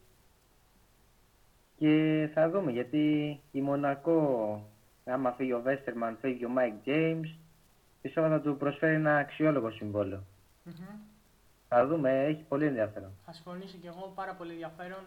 Η μεταγραφική περίοδος γενικά φέτος το καλοκαίρι είναι τρομερή, καταπληκτική. Συνεχίζουμε για λίγο τις μεταγραφές. Να πούμε, Αρμάνι Μιλάνο, από ό,τι φαίνεται, ο Μπίλι Μπαρόν είναι προς πυλών, αφού θα έρθει στην θέση του γκάρντ, διετές συμβόλαιο. Το totalbasket.gr επιβεβαίωσε την Ισπανίδα δημοσιογράφος Όλγα Λορέντε, ο 30χρονος πρώην παίκτης του Ερυθρού Αστέρα, συμφώνησε για τα επόμενα 2 χρόνια με την ομάδα του Έτονου Μεσίνα. Ο Αμερικάνος point guard έχει 2,2 πόντους, 2,2 assists και 1,7 rebound κατά μέσο όρο στη φετινή Ευρωλίγκα, φορώντας τη φανέλα Ζενίτ, από την οποία θα αποχωρήσει για να πάρει θέση στο roster της Αρμάνι Μιλάνο. Πάρα πολύ καλή μεταγραφή και είχαμε πει, Βαγγέλη, ότι τον Μπίλι Μπαρνού θα τον θέλαμε και σε κάποια ελληνική ομάδα, ακόμα και στον Παναθηναϊκό που είχα διατυπώσει την άποψή μου. Ναι, αλήθεια είναι ότι το είχαμε πει. αλλά μπήκε Αρμάνι Μιλάνος στη μέση και έκοψε τα όνειρα να το δούμε σε μια ελληνική ομάδα. Εννοείται. Λοιπόν, συνεχίζουμε να πούμε και τρία πραγματάκια ακόμα για να κλείσουμε. Ανανεώνει τελικά ο Ντάνστρομ με την ΕΦΕΣ και οι πληροφορίες αναφέρουν πως δεν θα κάνει κίνηση για τον Τζος Νίμπο. Η ΕΦΕΣ προχωράει σε ανανέωση με τον Ντάνστρομ, νομίζω ότι και δίκαια ήταν καταπληκτικός και στο Final Four. Αλλά από ό,τι φαίνεται δεν θα προχωρήσει στην απόκτηση του Τζος Νίμπο, που μέχρι πρότινος θεωρεί το σίγουρο ότι θα γίνει. Οπότε ο πρώην σέντερ του Ολυμπιακού, που έχει κατακτήσει δύο φορές την Ευρωλίγκα με την ΕΦΕΣ, είχε φέτος 7,1 πόντους και 3,2 rebound με 10 στην εξολόγηση κατά μέσο όρο στην Ευρωλίγκα και θα συνεχίσει την καριέρα του στην Ανατολή ΕΦΕΣ. Λοιπόν, πάμε στα δύο πραγματάκια ακόμα που έχουμε να πούμε. Θα αφήσω στο τέλος κάτι που είναι ουσιαστικά κακό, αλλά πρέπει να το πούμε. Να πούμε τώρα το πρώτο τελευταίο. Virtus Bologna, απαχωρεί ο Χέρβεϊ, πρώην μεταγραφικός στόχος του Παναθηναϊκού, να πούμε. Πέρσι το καλοκαίρι που είπαμε ότι δεν ήταν απλά στόχος, αλλά είχε γίνει και οριστική συμφωνία με τον Κέβιν Χέρβεϊ. Παρ' όλα αυτά, ξαφνικά στο τέλος, κυριολεκτικά στο τελευταίο λεπτό, στο 90 να πούμε, μπήκε στη μέση Virtus και κατάφερε και τον έκανε δικό της. Ο 25χρονος forward θα αποτελέσει σε λίγες ημέρες στη λίστα των free agents και θα αναζητάει τη νέα του ομάδα. Φέτος παρόλα αυτά έχει καλούτσικα στατιστικά με 8,8 πόντους και 4,4 rebound. Αλλά ταλαιπωρήθηκε πολύ μένοντας έξω από έναν τραυματισμό για 3 μήνες. Λες Βαγγέλη να τον έχουμε, να δούμε άμα κάνει κάποια κίνηση Παναθηναϊκός που πέρσι τον έχασε τελευταία στιγμή? Θα δούμε. Γιατί μπορεί οι άνθρωποι του Παναθηναϊκού να μην τους άρεσε η κίνηση του Χέρβεϊ, αλλά μπορεί και να βρει την ευκαιρία τώρα που θα μείνει ελεύθερος να το κοιτάξει. Οπότε είναι περίεργη κατάσταση ανάλογα με το πώς το είχε πάρει και η ομάδα και θα δούμε. Τέλεια, θα συμφωνήσω κι εγώ. Οπότε έχουμε πολλά να πούμε και σε αυτή την περίπτωση. Και πάμε και στο τελευταίο πριν κλείσουμε, φίλες και φίλοι ακροατές. Να πούμε κάτι δυσάρεστο που ήταν τελευταίες ημέρες. Να πούμε ότι ο Πάμπλο Λάσο είχε, Βαγγέλη, όλοι γνωρίζουμε ένα έφραγμα τις τελευταίες ημέρες, δυστυχώς, που έστειλαν τα περαστικά και ελληνικές ομάδες, Παναθηναϊκός, Ολυμπιακός κτλ. Και νομίζω και από όλη την Ευρώπη ομάδες. Κρίμα, πολύ δυσάρεστο. Το μόνο καλό είναι ότι πήρε εξιτήριο από την ΜΕΘ και είναι πολύ ευχάριστα αυτά τα νέα. Παρ' όλα αυτά θέλει προσοχή τώρα πώς θα διαχειριστεί γενικά όλο αυτό το θέμα και εννοείται να του ευχηθούμε και εμείς περαστικά και να είναι υγιείς και όλοι, όχι μόνο ο Παύλος Λάσος, αλλά όλοι που οι άνθρωποι να είναι υγιείς και να έχουν υγεία, γιατί μην ξεχνάμε είναι ένα παιχνίδι, είναι ένας αθλητισμός μέχρι εκεί, έτσι. Και ο Παύλος Λάσος δεν είναι και ο πιο συμπαθής από τους προπονητές της Ευρωλίγκα, αλλά τώρα εννοείται αξίζει να πούμε και τα περαστικά. Οπότε, Βαγγέλη, δεν ξέρω αν θες κάτι άλλο να προσθέσεις πάνω στο Λάσο. Όχι, περαστικά στον άνθρωπο, να βγει, να είναι καλά και να επιστρέψεις στους πάντους. Λένε ότι παίζει να μην ξανακαθίσει στον πάγκο της Real τουλάχιστον για μέχρι το τέλος σεζόν. Νομίζω το κόβω λογικό λίγο γιατί το έφραγμα τώρα το θέλει προσοχή. Δεν θέλει πολλές φωνές κτλ. Οπότε θα δούμε τι θα γίνει από εδώ και πέρα. Πάντως την υγεία του να έχει και αυτά. Λοιπόν, φίλες και φίλοι του Total Basket, φίλες και φίλοι του Total Monday. Φτάσαμε σε ακόμα ένα βράδυ μετά από κάτι παραπάνω από 2 ώρες. Πραγματικά, νομίζω πρώτη φορά κρατάμε τόσο πολύ την εκπομπή και λόγω των εκτάκτων που είχαμε, μεταγραφές, δηλώσεις και Ερυθρό Παρτιζάν, που δεν έχουμε κάποια άλλη ενημέρωση αυτή τη στιγμή τουλάχιστον. Οπότε, ό,τι άλλο θα το μάθετε και στο totalbasket.gr με άρθρο κτλ. Φίλες και φίλοι, λοιπόν, φτάσαμε στο τέλος της σημερινής εκπομπής. Μετά από παραπάνω 2 ώρες, όπως είπαμε, ήσασταν και πάλι φοβεροί. Δώσατε ακόμα ένα δυνατό και ζεστό παρόν. Να πούμε ότι η εκπομπή θα μείνει και στα Spotify, οπότε ό,τι χάσατε μπορείτε να την παρακολουθήσετε. Για την επόμενη Δευτέρα θα ενημερωθείτε, θα δούμε τι θα γίνει, εάν θα έχουμε εκπομπή κτλ. Θα ενημερωθείτε μέσα στην εβδομάδα ή στο Σαββατοκύριακο το επόμενο. Γι' αυτό ρίξτε ένα follow και σε μένα, τον Άγγελο Παπανικολάου, και στον Βαγγέλη Γεντίκη στην κεντρική του totalbasket.gr. Στο άρθρο έχουμε και το Twitter μας. Πάρα πολύ σημαντικό. Σας ευχαριστούμε που ήσασταν ζεστοί και θερμοί και για τα καλά σας λόγια και για την ωραία κουβέντα που είχαμε για παραπάνω από 2 ώρες. Από μένα τον Άγγελο Παπανικολάου, καλό σας βράδυ. Και από εμένα τον Βαγγέλη Γεντίκη, καλή νύχτα.